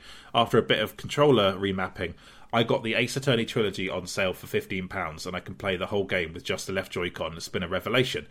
I was wondering if you had any more recommendations for easy to play games for new parents, anything that would be suited to one handed play or easy to pick up and play without much disruption. Well, um, Matthew, uh, what do two childless men think of games that um, that uh, uh, that Stuart can play um, one handed? I don't really know about one handed games I so mean, much. Do you have any I, mean, thoughts on I was going to say, like, he's, he's already worked at Ace Attorney. I mean, generally, like, visual novel stuff. Mm. Those games are like single button for like 99% of the time. And if, you know, then maybe up or down to change dialogue choices. Um, and if you've played Ace Attorney, obviously, great Ace Attorney, um, worth giving a go. If you are into visual novels and you're open to them, uh, I really liked uh, Raging Loop on uh, Switch, which was like the werewolfy one. That that was really good fun. Um, I have just started playing um, that the one that I can never remember the name of. That's incredibly critically acclaimed on Switch. The House of oh yeah, House of Fata Morgana. Yeah. Um, I started playing that because I know we've got a visual novel episode coming down the line, and I think that's quite a key text. So, in terms of single-handed stuff, that's pretty good. Uh, outside of that, though, What about uh, Jake Hunter, Matthew? oh no, the dawn of the golden, the, da- the golden dawn of aging jazz, or whatever it was called. It was, like, No. ni- it was like 90, 90 quid or something like that. yeah, for it. I wouldn't. I wouldn't recommend spending five hundred quid on that. That's that's unwise. Um, I guess like puzzle games, like Picross games, you could play those touchscreen with a finger. Um, Yeah, I'm, not sure if you could you do Tetris 99 one handed. I'm not sure. You might need uh, like, the right the speed of it as well. That's that's the challenge. Um, Yeah, yeah, probably an easy I, way to I play would, Tetris one handed. I would probably go down the puzzle route. To be honest, I don't think there's any like classic like auto running type thing on there that would be playable. So it's tricky. Yeah. Um, I, I think basically you've nobbled your gaming time by having a kid. So um, yeah, that's on you. Yeah, think about what you've done. Um, that's like that's our advice. Um, no, uh, the just joking. side note: the film podcast that we both listen to that offers a lot of inspiration. The hosts of that, one of them recently had a kid, and the other one's having a kid. And it really's changed the dynamic of that podcast because they just talk about their kids a lot. And I promise that if if I ever have a kid, I won't I won't let it get in the way of, of our podcast bants. Yeah, I mean Matthew's got cats and they don't get in the way of the podcast. Yeah, I mean that's very so, uh, different to a baby. a really funny comment that um, Jay said to me was uh, uh, after our Pokemon episode was glad that there's still an audience for the kind of discussion in society that matters most. Three childless adult men talking about Pokemon, and I thought that was a really good um, distillation of that episode. So uh, yeah, good stuff. Last question here, Matthew. Oh, it's two more questions actually. Do you want to read the next one? Hi, Samuel and Matthew. Quick question for the upcoming mailbag episode. Apologies, we missed that one. Uh, best games with an explicit philosophical angle, or perhaps less explicitly philosophical, but still with an implicit message. Cheers for the podcast, you two. Always fun. That's from Charlie Robinson. Oh, Uh, well, uh, you know, I've always made it clear on this podcast that I uh, I operate with a very thin veneer of intellect that's not really built on anything real. Um, but it has sustained sixty something podcasts so far. So can it be that bad? I mean, uh, you know, that's up to you, the listener. But I would say that um, I can pretend to know things about philosophy, but I don't really. So I could just say something really basic like Metal Gear Solid Two, but it's not a particularly insightful answer. What do you think, Matthew? yeah. I, I, I must admit, f- philosophy is a huge uh, blind spot for me. Like, I know very little about. You know, I've never studied it. I've never read anything. Um, I probably should. I mean, it's tricky. I, I almost want to get back to this one and try and come up with a better answer. What's that one? Um, what's that puzzle game where you split your body into lots of clones? The Swapper. Oh yeah, yeah, yeah. yeah. That one, I remember reading something about the kind of implied ethics of like cloning yourself and then killing yourself off in puzzles and the idea of like which one was you and it kind of veered into sort of slight sort of prestige territory of like who's the copy, who's the original, all this kind of stuff. Um, I remember thinking like that that had a bit of a philosophical edge to it. Off the top of my head, that's about as good as I can do for this. Yeah, I sort of think like uh, this is a really uh, uh, this seems obvious, but it's quite interesting. Is um, Bioshock Two? Oh, I liked yeah, that did um, yeah. Yeah, just because the whole thing with Sophia Lamb in that game was that she's like big into utilitarianism and like she's like the anti Andrew Ryan. So there's like they they play with that quite a lot. I know that was something that um uh, like uh, Jordan Thomas, the creative director, wanted to put into that game. It was like talking about John Stuart Mill being like a you know like one of the sort of you know, I guess like thought leaders that that led to some of the themes of that game, and I think that is quite obvious if you pay attention to the game and how and how she operates um, Rapture in the you know in the wake of the events of the first game. That, that um, veneer of intellect that's, that's that's feeling pretty pretty deep, pretty real. That that sounds like real intellect to me. I did actually buy the uh, John Stuart Mill utilitarianism book after that press trip, so I could read. Uh, I could just read a bit about it. It's a very very short book, and then. Just kind of blasted through that. So yeah, they, it is a thin veneer, but nonetheless, oh, a veneer good. that yeah. um, a, fu- a, functional veneer. Um, so yeah, I'll let you think on that a little bit more than Matthew. Um, so okay. Uh, last question here. Dearest Samuel, uh, we were both moulded in the fires of Imagine Publishing, myself on the knowledge magazines that made all the money, and yourself on the gaming side that didn't. Although I'm very much now a space journalist, I fancy myself a bit of a jack of all trades at the time, trying my hand at a variety of freelance within Imagine from tech to photography. I even dabbled in a spot of not very good games journalism, I was reliably informed, dashing my dreams of becoming a games journalist in one fell swoop. Fear not, I have nearly emotionally recovered. My question to you both is if you weren't games journalists but had to pick another field of journalism to work in, what would you pick? Sports writers, gossip columnists, political hacks, or even space journalists? There's always room, but please don't nab my freelance gigs at the New York Times. Bit of fucking, uh, you know, but boasting going on there. Um, look forward to your answers and nice job on the show. Um, cheers. Sporadic listener and occasional Twitter interactor, um, Johnny Astro Johnny O'Callahan. P.S. If you include my question in an upcoming episode, please let me know where and what time. Your episodes are very long and I rarely get to the end oh. of one before the next is out. P.P.S. The way Sam says Matthew on the show always sounds like he's getting told off. Poor Matthew. Um, yeah, okay, lots to unpack there. Um, it's true that, you know, uh, the mags Johnny worked on were the best selling at Imagine, and he did a great job of um, transcribing uh, Wikipedia into a print magazine. I will give him that. Um, that's you know that's a valid job. Um, I'm only joking there. Johnny is very successful. I think he won an award for his um, space journalism, and I know he um, I know he means well, probably. Um, so I actually, but I actually have worked in another field. I've worked in you know uh, film and TV journalism. I was working on Tech Radar, so um, and Sci-Fi Now. So I've I've actually done a different type of media and and didn't like it as much as games media. Oh. Um, but uh, yeah, but that's just because I that's just because games are the thing I enjoy writing about the most, I suppose. Mm. But what about you, Matthew? Have you ever thought about other types of writing? It would be another form of arts journalism. You know, it would probably be writing about films. I used to do film reviews for student paper um, when I was at university, and you know, films films are my other great love. Books, I guess. Um, if you, if I could only write reviews of Japanese crime fiction in translation, that would be that would be a dream job. But in terms of like actual sort of like proper journalism or whatever, that's not really for me. Um, I haven't really got the the nose for sniffing out a story. I'd much rather just play something and offer my uh, opinion on it. I think I'm too afraid of being sued to be a like a proper well, journalist. I mean, there are other, but there are like you know systems in place to avoid that. that is true, but like uh, you might still get sued anyway because someone's got a lot of money and they don't give a fuck, um, because that's what the legal system yeah, promotes. Basically, I'd like to think if you were you writing know. for a reputable newspaper, like there'd be some safety nets. It happen with um, space journalists. You're not going to get sued by the fucking moon, are you? That's a very good point. Um, what do you think of uh, Johnny's thing about please let me know where and when you answer the question? I say he can get to fuck and he can just listen to the episode. My honest reaction to that is fuck off. Um, because, like, the audacity of tell me when I'm mentioned so I can skip the rest is, like, bullshit. Um, they are long. They are long episodes. I, they are, but like hearing your hearing your question answered is like the reward for listening to the rest of it.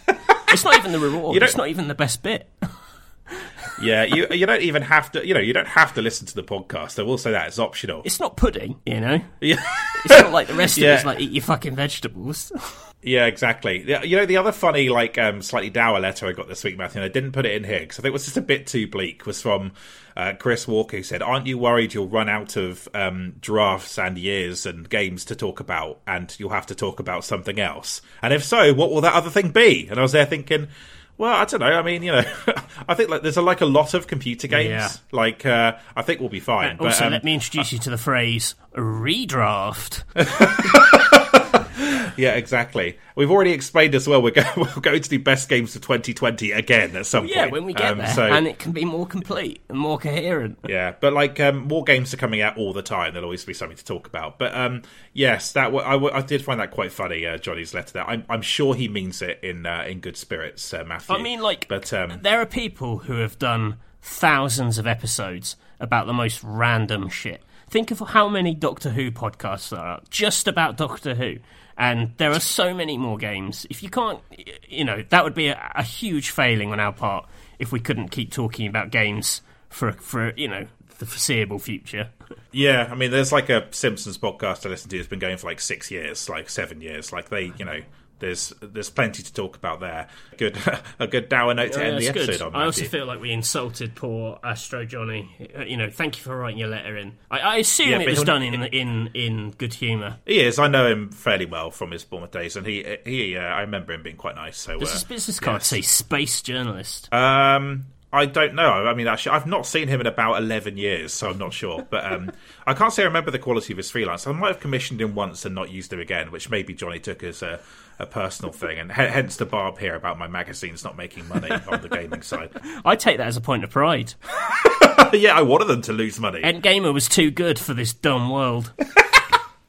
Uh, that's got the big um, wee mini uh, energy. I know oh, what's best for the listeners. tiny thing. little world, Janet, or whatever the phrase is. I can never remember that fucking quote. Yeah, yeah, like uh, you ruined my night, all that stuff. Uh, where can people get you on social media, Matthew? Uh, Mr. at Mr. Basil underscore Pesto. I'm Samuel W. Roberts. If you uh, want to follow the podcast, it's Backpage Pod. We'll post whenever there's like a new update and that sort of thing. That's where all our draft voting goes when we do those episodes too. And um, yes, we. Uh, if you'd like to review the podcast on the platform of your choice, Spotify now lets you give a star rating. At the time of uh, that we're recording this, we had over 150. Really grateful. Thank Um, you. all five star reviews. So thank you so much for that. Um, if you listen on Spotify and use the app, just uh, just you want to give us a star rating, then uh, by all means, it'd be greatly appreciated. But um, we'll be back next week. Goodbye. Bye.